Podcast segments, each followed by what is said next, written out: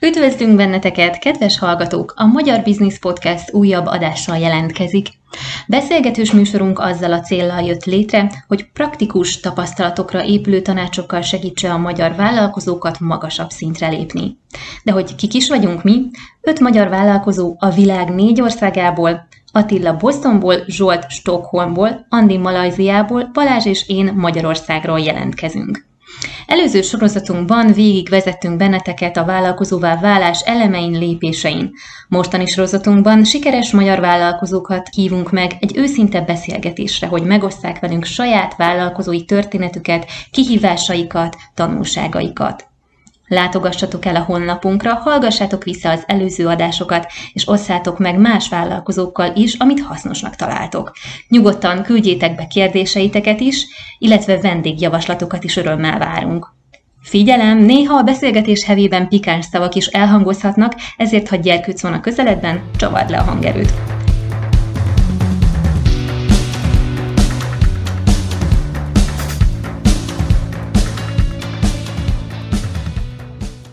Jó reggelt, magyar vállalkozók, ez itt a Magyar Business Podcast, és ma Tünde lesz a házigazdánk.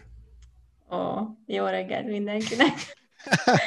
Elnézést, nem vagyok valami friss, de ettől függetlenül egy nagyon energikus vendégünk van most, úgyhogy nem szaporítanám a szót, hanem azt gondolom, hogy vágjunk is bele a kérdéseinkbe.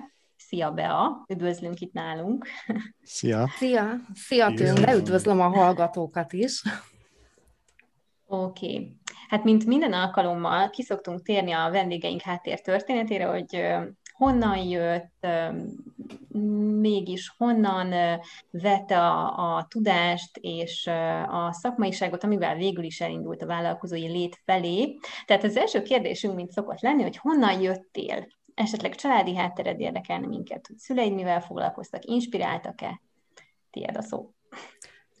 Hát jó messzire kell akkor visszamennem, hogyha a szüleimről is szeretnél egy picit, hogy beszéljek. A szüleim vállalkozók voltak, tehát valószínűleg tőlük láttam azt, hogy ők a saját lábukon álltak mindig, és viszonylag szabad életet éltek, ugyanakkor azt is láttam, hogy nagy felelősség egy vállalkozás, de nekem tetszett az, amit tőlük láttam. Ennek ellenére én egy teljesen más utat választottam, és a gimnázium után a külkereskedelmi főiskolán tanultam, ott szereztem az első diplomámat, marketing kommunikáció szakon, és utána még Hollandiában tanultam egy évet, ott meg marketing szakon végeztem, és nagyon szerettem mindig utazni, szóval az első munkahelyem az a Malév volt, ott négy évet töltöttem el, és tényleg nekem az utazás az egyik ilyen nagy szerelem, és ott azért sok alkalmam volt utazni, ott már piackutatással foglalkoztam, aztán ugye ismert talán, hogy a Malénál voltak gondok, és én szakmailag ott már nem éreztem igazán jól magam, és hát kerestem egy következő lépést, és végül is a Grupama biztosítónál pont piackutatót kerestem, kerestek, és ott végül is sikerült egy elég jó karriert így négy év alatt végigjárnom. Ott piackutatóból először marketing vezető lettem, aztán marketing igazgató, és voltam HR igazgató is, ott teljesen kiégtem, tehát négy év elég volt arra, hogy kipróbáltam magam, végigjártam azért a karrier létre, de azt láttam, hogy ez egy nagyon kemény út, és, és hogy én vízlátó, tehát szeretnék elköszönni a taposómalomtól. Tehát tényleg ott megtapasztaltam azt, hogy milyen 16 órákat dolgozni, aludni, járni haza, ülni a dugóban, és kerestem a kiutat, és akkor jött a kisfiam, és gyakorlatilag ott kaptam egy kis haladékot, hogy elgondolkozzam rajta, hogy akkor hogyan tovább. Uh-huh. Na, és mhm. itt indult az én vállalkozói karrierem gyakorlatilag, miután ugye marketing és HR igazgató is voltam, hogy akkor most nulláról hogyan kezdjem újra. És akkor ott voltam egy egyéves kisgyerekkel, egy barátnőm szintén egy multitól, szintén egy ilyen egyéves babával, és összeültünk, hogy akkor most mit csináljunk, és csináltunk egy webáruházat, azzal a céla, hogy majd ebből mi egy nagy szabad életet megvalósítunk, hát e-, ebből nem lett semmi, tehát én azt látom, hogy egy webáruház, különösen amikor te egy saját terméket állítasz elő, vagy állítatsz elő, akkor az egyáltalán nem a szabad élet, hanem folyamatosan kell rajta dolgozni, és akkor így kerestem, kerestem tovább, egy, ugye még visszakanyarodtam az utazás fele, akkor egy utazási klubból dolgoztam együtt, ott az nagyon jó három-négy év volt, ott a fiammal bejártuk újra a világot, aztán jött az iskola, és akkor megint ezt a szabad életet át kellett értékelnem egy kicsit, hogy hogy mivel tudom én ezt megvalósítani, na és így érkeztem el ide, hogy ma blogvállalkozó vagyok, és azt gondolom, hogy ez az, amiben tényleg így megtaláltam magam. Tehát így összefoglalva a szüleimtől láttam, hogy milyen vállalkozónak lenni, de azért az én utam az elég rázós volt, mire ide jutottam. Ez hány év és hány kipróbált vállalkozás volt, mire akkor most a taposómalomig eljutottál? Hát vagy elköszönt a taposom. Ja, a blogomra gondolsz. Hát de a taposom a bloghoz, igen. igen, igen. Hát dolgoztam a szüleim vállalkozásában egy kicsit, de ott inkább ugye, mint alkalmazott, ott nem én voltam a vállalkozó, csak ott belekóstoltam a vállalkozói életbe egy kicsit. Ott mit csináltál? Ott mit csináltál? Egy varrod, nagy varrodája és szabászata volt a szüleimnek, és alapvetően én mindent csináltam, tehát megtanultam varni, szabni, és irányítottam nagyon sok mindent. A, akkor még ugye az a diplomám előtt volt de ott tényleg a, magát a vállalkozói munkát azért a szüleim csinálták. Hát volt a webáruházam, ugye ezt fél évig csináltam, és a mai napig nagyon jól működik, tehát az ötlet, amit kitaláltunk, az tényleg jól működik, csak nekem nem működött jól, és Erről azért sokat beszélek a blogomban is, hogy amikor vállalkozási ötletet választunk, akkor nagyon nézzük meg azt, hogy az hova fog elvinni, mert nem biztos, hogy pont ahhoz az életstílushoz, amire vágyunk. Na nekem ez a webáruház, ez pont egy ilyen zsákutca volt.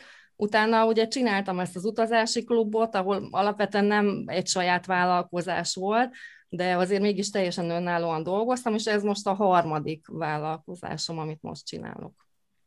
Melyik, és volt, mi ez? melyik utazási klub? Igen, egy pillanat, bocsánat. Melyik utazási klubról beszélünk? Ez a World Ventures utazási klub volt, ami tényleg nekem rengeteg lehetőséget adott utazásra, tehát én nagyon hálás vagyok. Sajnos a cég nagyon komoly anyagi gondokkal szembesült, és fel is számolták, de, de tényleg a gyerekkel bejártuk a félvilágot így három-négy év alatt.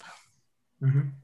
És mi ez a blogvállalkozás? Ez így nagyon érdekesen hangzik, hogy mitől lesz valami blogvállalkozás, vagy valaki blogvállalkozó? Hogy definiálod ezt? Na, ezt nagyon szeretem definiálni, mert azt gondolom, hogy ez talán én leszek Magyarországon az első, aki ezt a blogvállalkozást így, így gyakorlatilag így definiálja a vállalkozását. Ugyan sokan indítanak blogot, és sokan szeretnének vállalkozni. Viszont én azt látom, hogy maga ez a blogindítás, ez egy annyira komoly első lépés lehet egy nagy online vállalkozás fele, hogy én már eleve, tehát ezzel a tudattal a fejembe indítottam el, hogy én ebből igenis szeretnék egy komoly nagy vállalkozást csinálni, és azt gondolom, hogy aki így indul neki, az tényleg nevezheti magát blogvállalkozónak.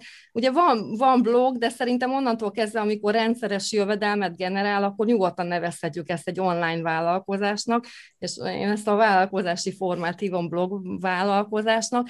Ugye az, hogy hogy kell egy blogot elindítani, talán ez nem, azt gondolom, hogy ez egy nagy meglepetés, nem tudok így megosztani, hogy az ember választ egy olyan témát, ami, ami lelkesíti, és amiben pénz is van. Tehát, hogy ez nagyon fontos, hogy csak a szenvedély az azt gondolom kevés ahhoz, hogy ebből tényleg vállalkozást lehessen építeni, hanem érdemes már tudatosan az elején úgy kiválasztani, a témát, hogy annak tényleg legyen majd egy piaca, amire majd egy terméket vagy szolgáltatást, vagy akár többet is létre tudok hozni. Tehát, hogy én ezt így nagyon tudatosan választottam ki, hogy mivel érdemes, és mivel foglalkoznék szívesen, ennek ellenére témát váltottam hat hónap múlva, akkor konkrétan el is mondom, hogy én ugye személyes pénzügyekkel kezdtem el foglalkozni, és magát ezt, a, ezt hogy én blogot akarok írni, ezt az ötletet is ezt elmeséljem, hogy hogy találtam rá erre az ötletre? Feltétlenül, persze, persze, igen.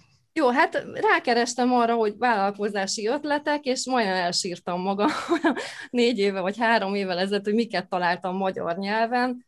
Szerintem azóta nagyon sokat fejlődött a magyar piac, de szörnyű találatokat találtam a Google-on, és akkor ugye jól beszélek angolul, elkezdtem angolul keresni, ott meg így leesett az állam, hogy milyen minőségi blogok vannak. Azt se tudtam előtt, hogy mi az a blog. Az, hogy podcast, azt meg főleg nem.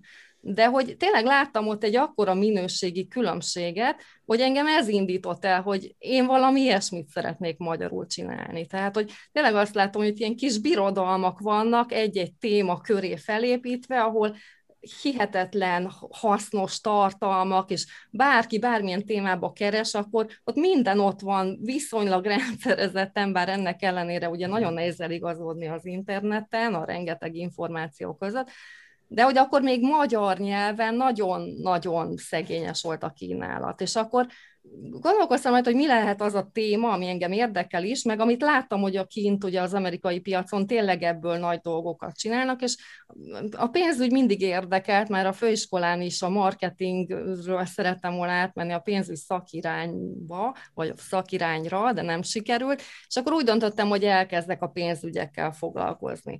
És fél évig írtam milyen személyes pénzügy témákról, hogy hogy kezeljük jól a pénzt, meg tényleg hogy érdemes megtakarítani, és akkor jöttek az olvasóimtól a, a kérdések, meg a visszajelzések, hogy fú, nagyon jó, nagyon hasznos, amit csinálsz, de figyelj, hogy tudnék én is ilyen blogot indítani?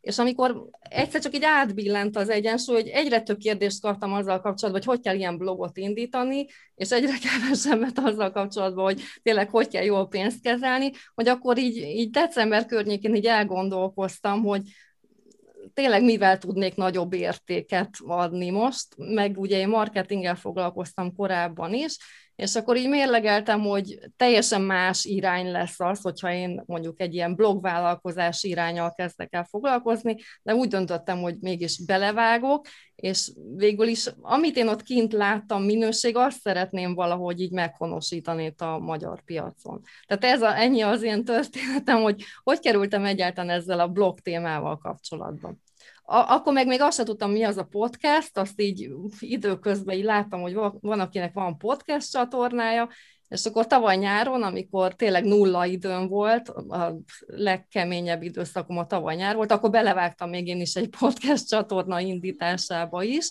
mert miért ne, de én, én csak ilyen évadokat csinálok, mert folyamatosan nem, egyszerűen nem fér bele az időmbe. Arról, hogy hogyan működik egy ilyen blogvállalkozás, biztos beszélünk még nagyon sokat, de egyáltalán a téma, tehát azt mondod, hogy keressünk egy olyan témát, ami minket érdekel. Ha engem a virágkötészet érdekel, és abban van pénz, akkor ez is megáll blogvállalkozásként? Akár ebből is lehet? Tehát bármilyen téma alkalmas erre?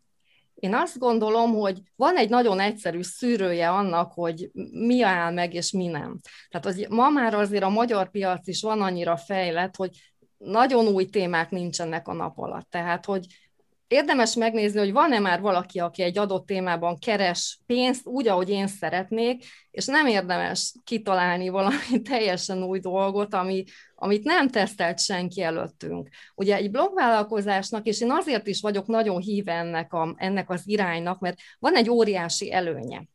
Ez pedig az, hogy szinte kockázat nélkül kipróbálhatja magát bárki, aki soha nem vállalkozott, ki tudja magát próbálni vállalkozóként. Tehát, hogy ha mondjuk egy kávézót akarok nyitni, akkor ti biztos jobban tudjátok, de hát szerintem nem 10 millió, hanem talán még több is, amit be kell fektetni. Rengeteg idő, és nyilván ott is lehet tesztelni az ötletet valamennyire előtte, de például most nyitott egy barátnőm egy, egy fodrászatot itt Agárdon, hál' Istennek nagyon bejött neki, kicsit segítettem én is neki piac kutatni, de hogy itt azért anyagilag is kockázatot vállalunk, még akkor is, ha csak kibérelünk egy irodát, mert, vagy egy üzlethelyiséget, mert alá kell írni egy x hónapra vagy évre egy szerződést.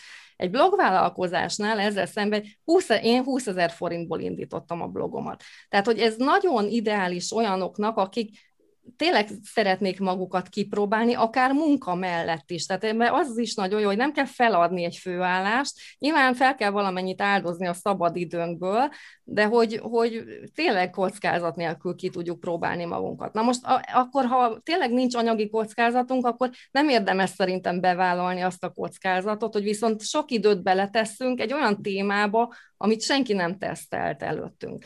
Tehát, hogy ma még én azt gondolom, és ezt nem csak én gondolom így, hogy rengeteg minőségi blognak lenne hely a magyar piacon. A, van körülbelül tíz ilyen nagy téma, ahol biztos, hogy lehet pénzt keresni. Tehát, hogy én ezekre fókuszálnék, és nem biztos, hogy megpróbálnék egy teljesen ilyen külön kis részpiacot kitalálni, amikor rengeteg hely van még olyan piacokon is, ahol egész biztosan kerestek is már pénzt, meg még lehet is keresni.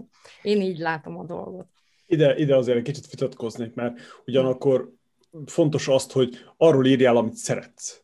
Még ha egy kicsi réspiacról is van szó, szóval ez nagyon fontos, hogy, hogy arról írjál, amit szeretsz, hiszen az elején ingyen kell csináljad.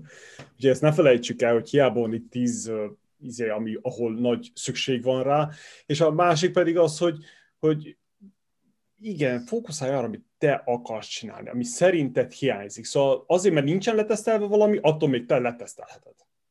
Legrosszabb, ami történik az, hogy, hogy elveszítettél egy évet az életedből, de ugyanakkor nyertél azzal, hogy felállítottál egy blogot, megtanultad, hogyan kell blogolni, hogyan kell írni, kipróbáltad magad, stb. stb. Ezt nyilván azoknak mondom, vagy azoknak üzenem, akik tényleg azzal a célra vágnak bele, mint én, hogy én tényleg szeretnék ebből egy kis birodalmat csinálni, hogy tényleg próbáljanak a nagy piacokra fókuszálni, mert azért, hogyha magyar nyelven blogolsz, ez egy kis piac. Tehát, hogy a nagyon pici piacokon nyilván nem lehet nagy pénzt keresni, tehát, hogy ezt azért ismerjük el, hogy nem egy angol nyelvű óriás piacon vagyunk, de maximálisan igazad van, tehát, hogy a kettőnek a keresztmetszetét kell megtalálni. Ugye, amit szívesen is csinálsz, meg, meg olyan téma, amivel ugye lehet pénzt is keresni, viszont azt gondolom, hogy sok témában érdemes elindulni, ennek ellenére, mert hogy nem biztos, hogy maga a téma lesz az, ami téged lelkesít. Lehet, hogy az, hogy podcasteket gyártasz, vagy a, maga az írás. Tehát én ma például úgy érzem, hogy maga az írás az, amit nagyon szeretek, tehát szinte bármilyen témában nagyon szívesen írnék, mert maga az írás az, ami engem így teljesen így, így lázba hoz, olyankor rendet rakok a saját gondolataim között is, meg hogy az olvasóim is azt mondják, hogy de jó, végre értem, amit eddig nem értettem. Tehát, hogy nem biztos, hogy maga a téma, lehet, hogy maga a folyamat lesz, az, az meg ugye sok témában érdekes lehet. De azzal maximálisan egyetetek, hogy csak a pénz miatt, mint ahogy szerintem semmilyen vállalkozásban nem érdemes csak a pénz miatt belevágni, a blogra ez meg különösen igaz, mert hogyha nincsen egy, tehát nem megy át a szenvedély meg a lelkesedés, ami mondom, lehet a téma iránt, de én, én például a folyamat miatt vagyok lelkes, ezért is tudtam témát váltani, hogy ha nem megy át ez a lelkesedés, akkor ugye nem fognak kapcsolódni az emberek. Igen. Egy, egy gondolatot csatlakoznék, egy gondolatot hoz, amit mondtál az előbb, hogy az angol nyelvű piac az egy óriási piac. Ez tény, ez így van, mert ugye angolul ezerszer többen tudnak és kommunikálnak az interneten és online, offline-ba, mint magyar nyelven. Viszont a másik oldalt akkor szoktuk kiemelni, hogyha erről beszélünk, hogy viszont az angol nyelvű piac a legtöbb esetben már annyira nagy kínálatot ad fel és nyújt fel az érdeklődőknek, hogy ott azért annak ellenére, hogy sokkal, de sokkal többen vannak angol nyelven, sokkal, de sokkal nehezebb érvényesülni. És itt jön be, amit, amit mondtál az előbb, hogy ezt kell megtalálni olyan dologgal, indulj el, amit értesz hozzá, tapasztalatod van, vagy össze tudsz szedni tapasztalatod, és főleg kedved van hozzá, ez kitartást fog hozni, és olyan témád legyen, amiből aztán ki lehet valamit emelni, ki lehet valamit fejleszteni, amiből monetizálni is tudod, tehát pénzé is tudod tenni magát a tevékenységedet. Tehát én, én inkább amellett vagyok, hogy igen, a magyar nyelvű piac az még most azért jó, mert 6-7-8 év elmaradásban van például a podcasttel kapcsolatban, például a blogokkal kapcsolatban, a blog csatornákkal kapcsolatban. Tehát én erősítelek téged, hogy a te tanításod, a te blogolásodban szerzett tapasztalatod az igenis jó alapja lehet annak, hogy másokat is arra taníts, hogy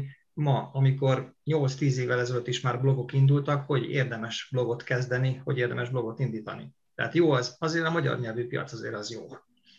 Én sem tervezem, hogy elhagyom, mert azt gondolom, hogy rengeteg feladat van még a, a magyar piacon. Kicsit a szemléletet is szeretném formálni, ugye azért a blog egyrészt egy személyes műfaj, én azt látom, hogy még nagyon kevesen merik úgy igazán megmutatni magukat. Tehát ha csak az én témámat nézzük, ugye sokan leírják a pénzügyi sikereket, meg a módszereket megosztják, de ugye az embert az úgy kimarad, és emberek viszont, akik olvassák, meg ott vannak az interneten, emberekhez csatlakoznak. Tehát, hogy azt gondolom, hogy nagyon sok témában ki lehetne azzal tűnni, ha jobban megmutatná a szerző magát, ez az egyik, a másik meg ez a adj többet az elején, mint amennyit elvársz. Na ezt a szemléletet még nem látom, viszont ez nekem nagyon tetszik, hogy Amerikában így is lehet pénzt keresni.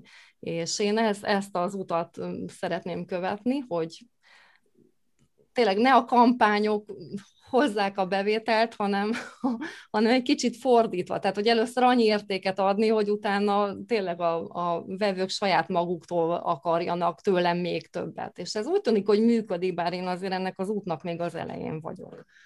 Azért azt jegyezzük meg. Kerülgetett, kerülgetett, de lehet, hogy ki akarod mondani, mik ezek a témák, amivel Magyarországon még ki lehet tűnni. Ha nem tíz, ha csak öt jut eszedbe, akkor öt, de ha valaki minket hallgat, és így azt mondta, hogy fú, én ebbe belevágok, mit javasolsz, hol vannak ilyen rések még betöltetlenül? Hát az, hogy hol van rés, azt mindenkinek magának kell kideríteni, de pont most írtam egy bejegyzést arról, hogy azért van tíz nagy piac, és nem biztos, hogy most mind a tízet fel tudom sorolni, de ezek nagyon nagy piacok, és azon belül kell mindenkinek a saját kis piacát megtalálni. Ugye ezek egyrészt ez a hogyan keressünk pénzt az interneten, ugye ez az én témám, ez, ez egy nagyon nagy piac, nagyon sokféle módon lehet keresni, és nagyon sok célból szeretnének az emberek pénzt keresni, nem is feltétlenül csak az interneten keresztül. Ugye ti is ide tartoztok, hiszen vállalkozóknak segítetek növekedni, vagy, vagy új irányokat találni. Aztán ugye van a, van a pénzkezelés piac, ami ugye az én eredeti témám volt. Ez is egy olyan mm, téma, ami nagyon sok jó kezdeményezés, és sok jó irány van, de rengeteg hely lenne még. Aztán ugye van az egészség, fitness, ezek, ez egyértelmű. Fogyókurát is esetleg ide vehetjük, bár én külön szoktam venni. Aztán van ugye az egészséges táplálkozás, ez is egy óriási piac, akkor vannak ezek az IT és kütyük piaca, mi van még, segítsetek, most nincs előttem a blogbejegyzésem, de hogy van tényleg néhány ilyen hatalmas piac, ahol sok szereplő van, és sokan pont ezért megijednek, mert már sok szereplő van. A te témád azért egy picit, picit hozzá, hozzá kötődik ehhez a, a digitális nomád témához is, hiszen a képeiden, a weboldalon is az látszik, hogy nem egy irodával ülsz, és nem egy zárt térbe, hanem kint vagy kívül, vagy akár csak a külső térbe, és ugye a digitális nomádok is ezzel kezdik, hogy, hogy nem kell a lakásból az irodába ingázni, és bezárt helyről bezárt helyre menni, hanem a digitális nomád ugye elmegy a világ végére, ahol van internet, és onnan dolgozik. Hát abszolút, Tehát még abszolút. ez is kötődik a te témádhoz. Abszolút, ez azt gondolom, hogy egy kis részpiac, aki ugye pénzt szeretne keresni, de olyan módon, hogy szeretnék közben járni a világot. Ugye én is digitális nomád vagyok, mert ha meggondolom magam, és tényleg itt ugye én előbb említettem, hogy a Velencei tónál élek, de hogyha meggondolom magam, akkor fogom a kis laptopomat, becsomagolom a bőröndömet, és bárhonnan folytathatom, amit szeretnék, vagy amit csinálok. Egyedül engem a gyermekem iskolája köt jelen pillanatban, tehát hogy én azért nem vagyok digitális nomád, mert a családi kötelezettségek ugye engem ide kötnek most egy helyre. És még visszatérve van egy nagy téma eszembe jutott, ez az ön, önképzés, önfejlesztés piaca. Tehát ez az egyik legnagyobb. Ugye emberek szeretnének a saját maguk jobb verziójává válni, és itt kezdődik az önismerettől, és egész a, nem tudom én, a spiritualitásig. Tehát, hogy ez egy óriási piac, és rengeteg ilyen kis rész piac vagy részkérdés lehet, amire érdemes lehet fókuszálni. Uh-huh. Biztos nincs tíz, de ezek alapvetően a nagy piacok, és uh, majd beszélhetünk arról is, hogy hogy érdemes kiválasztani a, ezeken belül, hogyha valaki valamelyikkel szeretne foglalkozni, akkor milyen, milyen szempontok szerint lehet ugye a réspiacokat kiválasztani, majd szívesen beszélek erről is.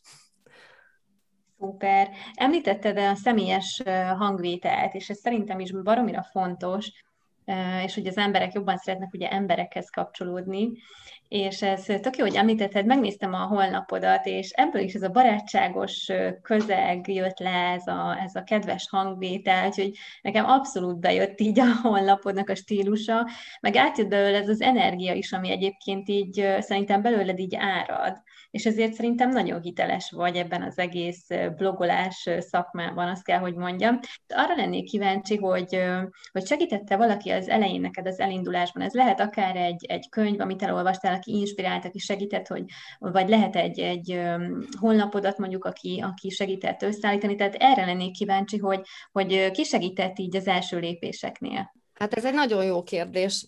Azért azt kell tudni, hogy én teljesen autodidakta módon indultam. Uh-huh. Nagyon sokszor hivatkozok Michel Schröder Gardnerre, a, a Making Sense of Sense blog, hihetetlen. Kérdezik néha, hogy tudok-e rossz blog nevet, ami sikeres lett, és szerintem az övé az, és nagyon sok pénzt keres vele, tehát hogy nem a blog néven múlik. Ő egy pénzügyi blogger, és amikor én ugye vállalkozási ötleteket kerestem, akkor rám ő volt a legnagyobb hatása. Őről azt kell tudni, hogy ugye ugyanúgy multi alkalmazott volt, mint én, és nagyon sok hitele volt, és a hitelei miatt kezdett el a saját pénzügyeiről írni, és gyakorlatilag elkezdett a blogjából pénzt keresni, és így tudta gyorsabban visszafizetni a, a hiteleit. Aztán vettek egy lakóautót, azzal járják az USA-t, tehát ő tényleg digitális nomád, majd egy jachtot, és ma azon élnek. Na és alapvetően én a, azt néztem, hogy ő mit csinál. Tehát, hogy én, és ezt javaslom egyébként annak, aki nulláról indul, hogy nézze meg azt, hogy ki tart afele, vagy ki érte már el azt az életstílust, amit ő is szeretne elérni, és kezdje el lemodellezni. Ennél egyszerűbb elindulási mód nincs. És ugye nem azt kell nézni, hogy mit csinál most, hanem mit csinált annak idején. És én megnéztem, hogy az első blogbejegyzései milyenek voltak, egyrészt önbizalmat adott. Tehát tényleg azt láttam, hogy nagyon béna blogbejegyzésekkel is el lehet indulni. Mondom, jó, hát ilyet én is tudok írni, és ez nagyon jó volt, hogy ezt így felvállalta, hogy nem törölte ki az első bejegyzéseit. Tehát én abszolút elkezdtem modellezni, amit ő csinált. Nyilván egy hónap, két hónap múlva már így teljesen mertem önállóan is új ötleteket behozni, Viszont azt éreztem egy fél év múlva, hogy itt nem fog sehova eljutni. Tehát, hogy csináltam, de nem volt egy szisztéma, nem volt egy módszerem, ami, ami, ami tényleg tudtam, hogy most mit, miért csinálok, írtam, írtam, írtam, és jöttek ugye a látogatók, de ott tartottam, hogy volt nem tudom, száz ember az e-mail listámon. Azt ugye az elején felfogtam, hogy az e-mail lista az a minden. Tehát, hogy ebben a szakmában, amit ugye én csinálok, ez a blogvállalkozás, az e-mail lista értéke az felmérhetetlen, tehát azt tudtam, hogy nekem nagyon jó e-maileket kell majd a, a feliratkozóimnak küldeni, és ezt azóta is tartom, és ez sokszorosan meghálálta magát, hogy én erre tényleg mindig nagy figyelmet fordítottam, Viszont azt is kell tudni, hogy ennek ellenére, hogy én, én tényleg ilyen nem tudatosan kezdtem el az elején, tudtam, el tudtam kezdeni pénzt keresni, erről is beszélek szívesen, affiliate marketing módszerrel, amit Micheltől láttam. Ez egy nagyon ismeretlen pénzkeresési forma még Magyarországon, de most már hál' Istennek az én blogomnak köszönhetően is egyre, egyre többen kérdezik, hogy hogy kell csinálni, és segítsek, hogy ők is el tudjanak kezdeni így pénzt keresni. De a lényeg az, hogy amikor viszont tényleg eldöntöttem, hogy témát váltok, akkor azt mondtam, hogy akkor vállalom ezt be, hogy én egy teljesen, tehát egy, egy más piacon, egy telítettebb piacon, ugye ilyen vállalkozási indítást már, meg blogindítást azért már tanítanak Magyarországon többen, tehát én akkor vállalom ezt be, ha találok egy módszert, ami nekem segít. És akkor nagyon kerestem ilyen december, január környékén, és végül rátaláltam tényleg egy olyan képzésre, ami ilyen ez a amire mindenki vágyik, tehát egy olyan útmutató, hogy első lépés, második lépés, harmadik lépés, negyedik lépés, és akkor nekem ez egy ilyen óriási megkönnyebbülés volt, hogy, hogy ez egy előfizetéses rendszer volt, és akkor tényleg azt éreztem, hogy úristen, meg ne szűnjön az előfizetésem valamiért, mert a mankót elveszik tőlem, és már akkor megfogalmazódott bennem, hogy egyszer én is majd egy ilyet szeretnék csinálni, ami tényleg így végigvezeti nulláról a kezdővállalkozót, és akkor csináltam rá egy kutatást, és kijött, hogy pont ugyanezt szeretnék alapvetően a hozzám hasonló kezdő vállalkozók, hogy valaki így lépésről lépésre mutassa. Na, de nekem ez segített nagyon. Tehát, hogy egy, tényleg találtam egy olyan képzést, ami, ami ilyen lépésről lépésre mutatta, hogy mikor, mire fókuszáljak, aztán nyilván, amikor elkezdtem komolyabban az affiliate marketinggel foglalkozni, akkor vettem kifejezetten arra egy képzést, ahol, ahol annak a kérdésnek a minden szempontját ugye így meg tudtam tanulni. Aztán amikor elkezdtem ugye online képzéseket csinálni, akkor vettem egy olyan képzést, ahol az online kurzus készítésnek a részletei, tehát hogy ott már onnantól már tudtam, hogy mit kell, mire van szükségem, mikor mit vegyek még, ami ugye segít nekem, de az elején tényleg ez a roadmap, ez nagyon sokat segített. De nyugodtan nevezd meg, ez nem, nem rádióműsor, hogy a reklámért fizetni kell, nyugodtan nevezd meg, hogy melyik képzésről van szó, ami neked segített, minden. Hát nekem a, a, a én nagyon szívesen megnevezem, csak már nincs sajnos ez a képzés, ez az Internet Business Mastery, nevű maga a weboldalnak volt ez a neve. Ezt úgy találtam, hogy a Pat Flynn, nyilván ti ismeritek, ugye a Smart Passive Income tulajdonosa, ugye ő egy, egy nagyon-nagyon sikeres online vállalkozó, aki szintén egy bloggal indult, és ő ugyanúgy szenvedett az elején, és ő többször hivatkozik régebbi bejegyzéseiben arra, hogy neki ez segített, hogy az Internet Business Mastery képzését végigcsinálta. És pont ez a két úriember, akik ezt csinálták, két, tényleg akik szintén nulláról tanulták meg, hogy hogy kell egy online vállalkozást felépíteni, és nagyon sok képzésük lett utána, meg tényleg volt egy időszak, amikor ők nagyon benne voltak a köztudatba, de azt mondom, hogy elérték azt a szakmai sikert, amire ők vágytak, nyilván anyagilag is, és ők ilyen nagyon szépen kivonultak, és én már úgy jutottam hozzá ehhez a képzéshez, hogy egy ilyen nagyon kedvező havidíjas rendszerben, szépen teljesen magamtól csináltam végig a képzést, de sajnos ezt meg is szüntették, ezt a, ezt a képzést, és ők teljesen visszavonultak. Tehát, hogy szívesen elmondom, ugye Internet Business Mastery, de már a weboldalukat sem lehet megtalálni. Viszont az egyik, ugye ők ketten voltak, két férfi ember, és az egyik ő az, akinél én tanultam, hogy hogy kell online kurzusokat csinálni. Vele egyébként olyan kapcsolatban vagyok, hogy bármikor írok neki e-mailt, akkor válaszol. Tehát nekem ő egy kicsit így a mentorom. Ő a mai amerikaiak? Napig... Igen, amerikai? igen, igen.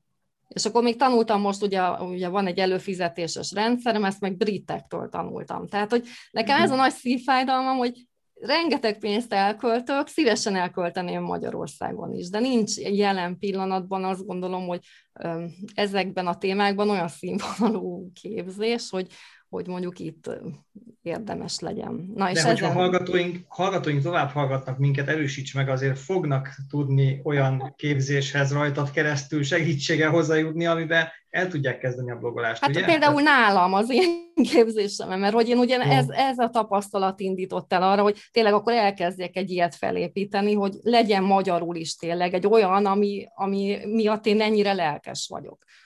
Itt vannak az ilyen óvatos emberek, mint én, ugye mi a veszély annak, hogy, hogy kiderül, hogy nagyon sokan egy kottából játszanak. Én azt hiszem egy régebbi adásban erre utaltam egy marketingessel, hogy, hogy teljesen nyilvánvaló volt, hogy ugyanazt a skriptet használták különböző vállalkozók, és amikor egy nap háromszor jön ugyanaz a beetető duma szembe, akkor, akkor vagy megfog, vagy nem fog meg, de ott mondjuk ellentétes hatást váltott ki. Tehát, hogy mennyire van esély annak, hogyha valaki ilyen nagyon markáns szövegezést használ, és mondjuk többen ugyanazt használják, akkor, akkor Mire ez gondolsz, hogy Mire hát gondolsz, hát, péld, hát például arra, hogy, hogy ingyenes webinárt hirdetünk, ott elmondunk valamit, de a végén azt mondjuk, hogy mi most csak neked csinálunk egy, egy ajánlatot, szépen fölépíti, hogy hogy kerül valamilyen iszonyatosan sokba az, amit ő ajánl, de a hihetetlenül nagy összeget, amit ő összerakott, hogy mert ez ennyibe kerül, ez annyiba kerül, ez annyit, de én most ezt összeraktam neked, és ennyit engedett, sőt, még amennyit is engedek, és ha még a, mai napon előfizetsz, akkor ennyiért és ennyiért hozzájutsz, és ugye nyilván itt az ember úgy gondolja, hogy á, mekkora értéket kapok, de nyilván úgy lett kiszámolva, hogy, hogy a kísérték e, a reális ár, és utána meg, ha ma nem fizetsz elő, akkor elbukod ezt a lehetőséget egészen a következő hétig, amikor ezt újra meghirdeti és újra launchol. Van, aki tényleg csak negyed évente launchol, és akkor, akkor kell egy kicsit várni, de hát már ilyenbe is belefutottam, hogy elbuktam azt a lehetőséget egészen a következő hét csütörtökig. Um, úgyhogy, és, és amikor egy nap kettő jön szembe, az első, mm, ez de jól hangzik, stb. És amikor végighallgatod a következőt, akkor ez a, na jó gyerekek, akkor ti, mit tudom én, ugye azt a blogot olvassátok, nekem ez fúri. Nem, tehát hogy mondjam, nem, nem, nem jön át az a személyes üzenet, amit ugye pont hiányolunk, hogy na majd akkor ő tényleg személyesen engem megszólít, de nem engem szólított meg, átírta a skriptet a saját e-mail címére, meg arra az összegre, amit ő szeretne kérni az előfizetésért. És nem csinált mást. Hm. Vele én utaltam arra, hogy kis szemléletváltozást szeretnék ide behozni. Tehát, hogy azt gondolom, hogy hihetetlen jó taktikák vannak, például ez a webinár taktika, de én nem így szeretnék vállalkozást építeni. Tehát, hogy ezek működ, működnek, de én egy teljesen más utat szeretnék választani, és pont azt gondolom, hogy ettől lesz más például, amit én csinálok, és én ezt tanítom tovább. Tehát, hogy ma ugye a, a Seth Godin is azt mondja, hogy az emberek attól vásárolnak szívesen, akit ismernek, akit, akibe bíznak, és akit kedvelnek, de ez a, ez a kedvelés, ez már majdnem az, hogy tényleg alig várja, hogy a következő tartalmadat olvassa. Tehát ez a többet adni az elején, hogy ő tőled akarjon vásárolni. És én azt gondolom, hogy mondom, hogy még az elején tartok ennek az útnak, de én kifejezetten kerülöm ezeket a nagyon divatos taktikákat. Tehát, hogy én nem tartok webinárt, nem hirdetek, egy, egyszer kipróbáltam a, a Facebook hirdetést, de csak azért, mert mert akartam látni, hogy ugye hányan keresnek egy adott kulcsszóra, és az csak akkor mutatja meg a, a, a, a Google, hogyha nem, nem a Facebookon, a Google-on hirdettem, hogy akkor látom, hogyha ugye hirdetek, aktív hirdető vagyok, és ezért el kellett költenem 5 dollárt. Tehát, hogy én nem hirdetek, nem a gyors növekedésre fókuszálok, hanem arra, hogy azok viszont, akik, egyrészt ugye van egy célközönségem, ami egyre tisztább a fejembe, hogy ki az, akikkel én együtt szeretnék dolgozni, és kiknek tudom a legnagyobb értéket adni. És én velük szeretnék egy hosszú távú kapcsolatot kialakítani, és mondjuk én nem egyszer szeretnék eladni, úgymond, ha már tényleg ezt a csúnya szót használjuk, hanem tényleg ezen az úton szeretném végigkísérni azokat, akik engem választanak, és azt gondolom, hogy ez nem jó módszer ezek a, ezek a gyorsan vedd meg, mert különben lecsúszol róla. Tehát, hogy ez egyszer-kétszer el lehet, de viszont folyamatosan kell új embereket behozni, mert ez, ez soha nem azt a benyomást fogja hagyni, hogy de jó, hogy, de, de jó, hogy rád találtam, és mikor vehetek tőled még valamit. Tehát, hogy azt gondolom, hogy ez a hosszú távú kapcsolat, ez hosszú távon talán jobban kifizetődő lesz. Hangsúlyozom, hogy még az út elején vagyok, de tényleg látom azt, hogy volt eddig, nem tudom én, négy-öt termékem, és van olyan, aki mind, mindet megvette, és hogy van az előfizetéses rendszerem, ott is az elejétől kezdve előfizető. Kérdezik, mikor lesz végre affiliate programom, mert szeretnék az én termékemet tovább ajánlani. És én azt kell tudni, hogy én nagyon tudatosan kicsiben tartom most még ezt az egészet, és így is működik, de hogy azt gondolom, hogy valahol ez, egy, ez is egy járható út. És én ezt, Igen. kicsit nekem ez egy kísérlet, hogy én ezt kipróbáljam, hogy lehet-e nagyon nyomulós webinárok nélkül is online vállalkozást építeni. Nyilván nem hinnék benne, akkor nem vágtam volna bele, de nekem nagyon tetszett az a, az a... Amikor én találkoztam az amerikai bloggerekkel, és ott tényleg láttam egy-kettőt, akik azt nézte, hogy hogy tud nekem még többet segíteni, és megemlítette, hogy egyébként figyelj, van itt egy képzés, hogyha szükséged van rá, de egyébként köszönöm, hogy e olvasod, és köszönöm, hogy itt vagy velem, és nem rúglak ki azért, mert még nem vettél semmit. Tehát, hogy nekem, nekem ez a szemlélet, ez nagyon szimpatikus volt. Igen, itt, itt van egy nagyon-nagyon fontos dolog, amiről azt a, úgy tűnik, és szerintem mi sem beszélünk elég sokat róla, de úgy tűnik, hogy, hogy az embereknek, főleg a kezdő vállalkozóknál, vagy akik nem látják át a nagy képet, ott nem tudják megérteni azt, hogy a kommunikáció az nem marketing, és a marketing az nem kommunikáció. Szóval azért, mert te kommunikálsz a világ felé, úgyhogy például blogot írsz, hogy egyszerűen leírod a véleményedet, vagy valami témát kijársz, körbejársz, kivesézel, stb. stb. kielemzel, akkor az, az még nem marketing. De a, a marketing az, mikor rá akarod erőltetni valakire, az, hogy te most vedd meg, úgy, hogy Balázs is mondta, hogy de itt van, és izé, és olcsóbb, és itt x idő, és stb. stb. Szóval ez a kettőt, ez külön, külön kell szedni. A másik, ami, amivel megint sokan foglalkoznak, és nem értik azt, hogy gyors növekedés, sokkal nagyobb az esély annak, hogy a gyors növekedés teszi tönkre a cégedet, mint a lassú. Szilikon völgye tele van ilyen történetekkel, hogy az, hogy gyorsan egyik napra másikra akartak megnőni, tönkrementek bele, mert nem bírta el az az infrastruktúra a cégen belül azt a terhelést. Nézzük meg az összes nagy cég, amelyik most ilyen multimilliárdos cég, azok mind úgy kezdték, hogy 5-10 évig nem történt náluk semmi. Mhm. Szóval szépen lassan, ilyen baby steppekbe mentek, és mikor kikísérletezték a dolgokat, meg volt a termékük, ki volt építve az infrastruktúrájuk, akkor utána mondták azt, hogy na jó van, akkor költsünk most már komolyabban marketingre is.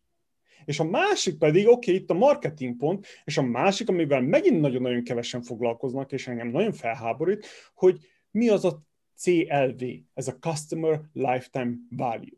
Én eladok neked valamit, egy webinárt, egy csomagot, egy akármit, szolgáltatás, terméket, lenyomom a torkodon, te megveszed, hogy utána visszajönne az a, az a vásárló. Ha meglátja az, a hirdetésedet, akkor hogyan fog rád gondolni, hogy, hogy hány ingere lesz tőle, hogy ah, megvettem ezt a szutykot, és nem jó semmire, vagy úgy van vele, hogy hú, te, ez a, be a kihozott egy újat, te, vegyük meg, nem érdekel, mennyibe kerül, ma annyira szeretem, amit csinál, és, és jól csinálja, és jól magyaráz, és rezonálok a kommunikációval, stb. stb., hogy nem is érdekli, hogy mennyibe kerül, megveszi, mert annyira szeret téged. És ez az, amit nem értenek itt a, nagyon sokan, hogy ez egy folyamat, és az, hogy ne, ne, ne tegyünk minden marketing alá. Éppen múltkor láttam egy hirdetést, egy, egy álláshirdetést, hogy egy projektmenedzsert átneveztek marketingesnek. Hát az egy projektmenedzser, most ne csináljunk már a szarból is várat. Szóval ez, ez, mondjuk ki, hogy az az, ami. Ah, bocsánat, csak egy kitörtem itt. Balázs. Igen, én is, igen, én is kicsit lekerekítem. Egyrészt hú, megnyugodtam, hogy nem kell gyorsan nőni, akkor még van lehetősége a vállalkozásunknak. A másik pedig, hogy igen, itt a webinárnál is az nagyon fontos volt, hogy mennyire éreztem hitelesen. A webináron valóban adott értéket, és azt mondtam, hogy hú, ez tényleg ért hozzá, ebből akarok többet, akkor jó volt. Ahol azt sütött át, hogy csináljunk webinárt, mert aztán ennek a végén el tudom mondani a konzervdumát, na arra nem is fizettem elő, úgyhogy megvédem egy kicsit azért egy ilyen webináros dologba én is beugrottam, mert ott azért ez a személyes eh, kapcsolat, meg a tudás, meg a először adok, és utána kérek, az, az bejött. Első képzésemet, vagy a, a előfizetéses rendszeremet, és én is kölcsön vettem egy-két módszert hogy tényleg hogyan lehet gyorsan, és nem esik jól, tehát, hogy nem érzem jól magam benne. Uh-huh. Tehát nem, fog, nem fogok semmilyen ilyen, olyan taktikát használni, amiben én magam nem érzem jól magam, mert tényleg mindig abba gondolok bele, hogy mi az, a, ahol én vevőként jól érezném magam, és csak azt fogom ezen túl csinálni, ahol én vevőként jól érezném magam. És szerintem ez egy nagyon-nagyon jó ilyen, ilyen teszt, hogy amiben te jól éreznéd magad, csak azt tett ki te is a piacra. Egyébként mondhatok egy példát, hogy ugye a Pat Flynn-nek van egy könyve, nem tudom, ismeritek, ez a Super Fans. Ismeritek, nem? Nem, ugye, sajnos én nem. Ő abszolút ez a szemlélet alapján épített fel egy nagyon nagy üzletet, és azt látom, hogy működik, és ugye az emberi természet, meg az alapvető igények azok nem mások Amerikában sem, mint Magyarországon. Tehát az emberek ugyanúgy tiszteletet szeretnének, elismerést szeretnének, nyilván szeretnének anyagi biztonságot, tehát hogy nincs nagy különbség, lehet, hogy az anyagi helyzetben van, meg egy kicsit azért a, a mentalitásban, de hogy az alapértékekben nincs. És azt gondolom, hogy ami ott működik, az annak működnie kell, kis módosításokkal itt is. És ugye olvastam ezt a könyvet, ez a Superfans, és ő azt mondja, hogy ne számokra fókuszáljunk, hanem tényleg a, a kapcsolatokra. Tehát amikor találsz egy olyan embert, aki rajong azért, amit csinálsz, és elmondja húsz embernek, az sokkal ütősebb, mint amikor kiraksz a Facebookra egy hirdetést, és ott egy, egy név, névtelenül. Tehát, hogy mindig, aki tovább ajánl, az egy sokkal erősebb valami. És hogy ezt én így elfogadtam, de hogy ez így igazából, most nemrég írtam egy blogbejegyzést, amiben le is írtam, hogy ez most lett ilyen kézzel fogható számomra, és ezt elmondom ezt, nem, tényleg nem dicsekvésképpen, de van egy tanítványom, aki minden egyes képzésemen itt volt eddig. És tudom, hogy mit szeretne csinálni, és azt is látom, hogy nem indul el, mert még bizonytalan. És nyilván körbenézett a piacon, meg megtalálta egy webinár, és végnézett egy webinárt, ahol tettek neki egy hát nagyon durva ajánlatot. És mit csinált? Fölhívott engem, hogy figyelj, ezt kapom, ezért a pénzért, én majdnem leestem a székről, hogy hét számjegyű összeg, és azt mondta, hogy én ezt a pénzt nálad szeretném elkölteni. És most én fogom mentorálni egy fél éven keresztül.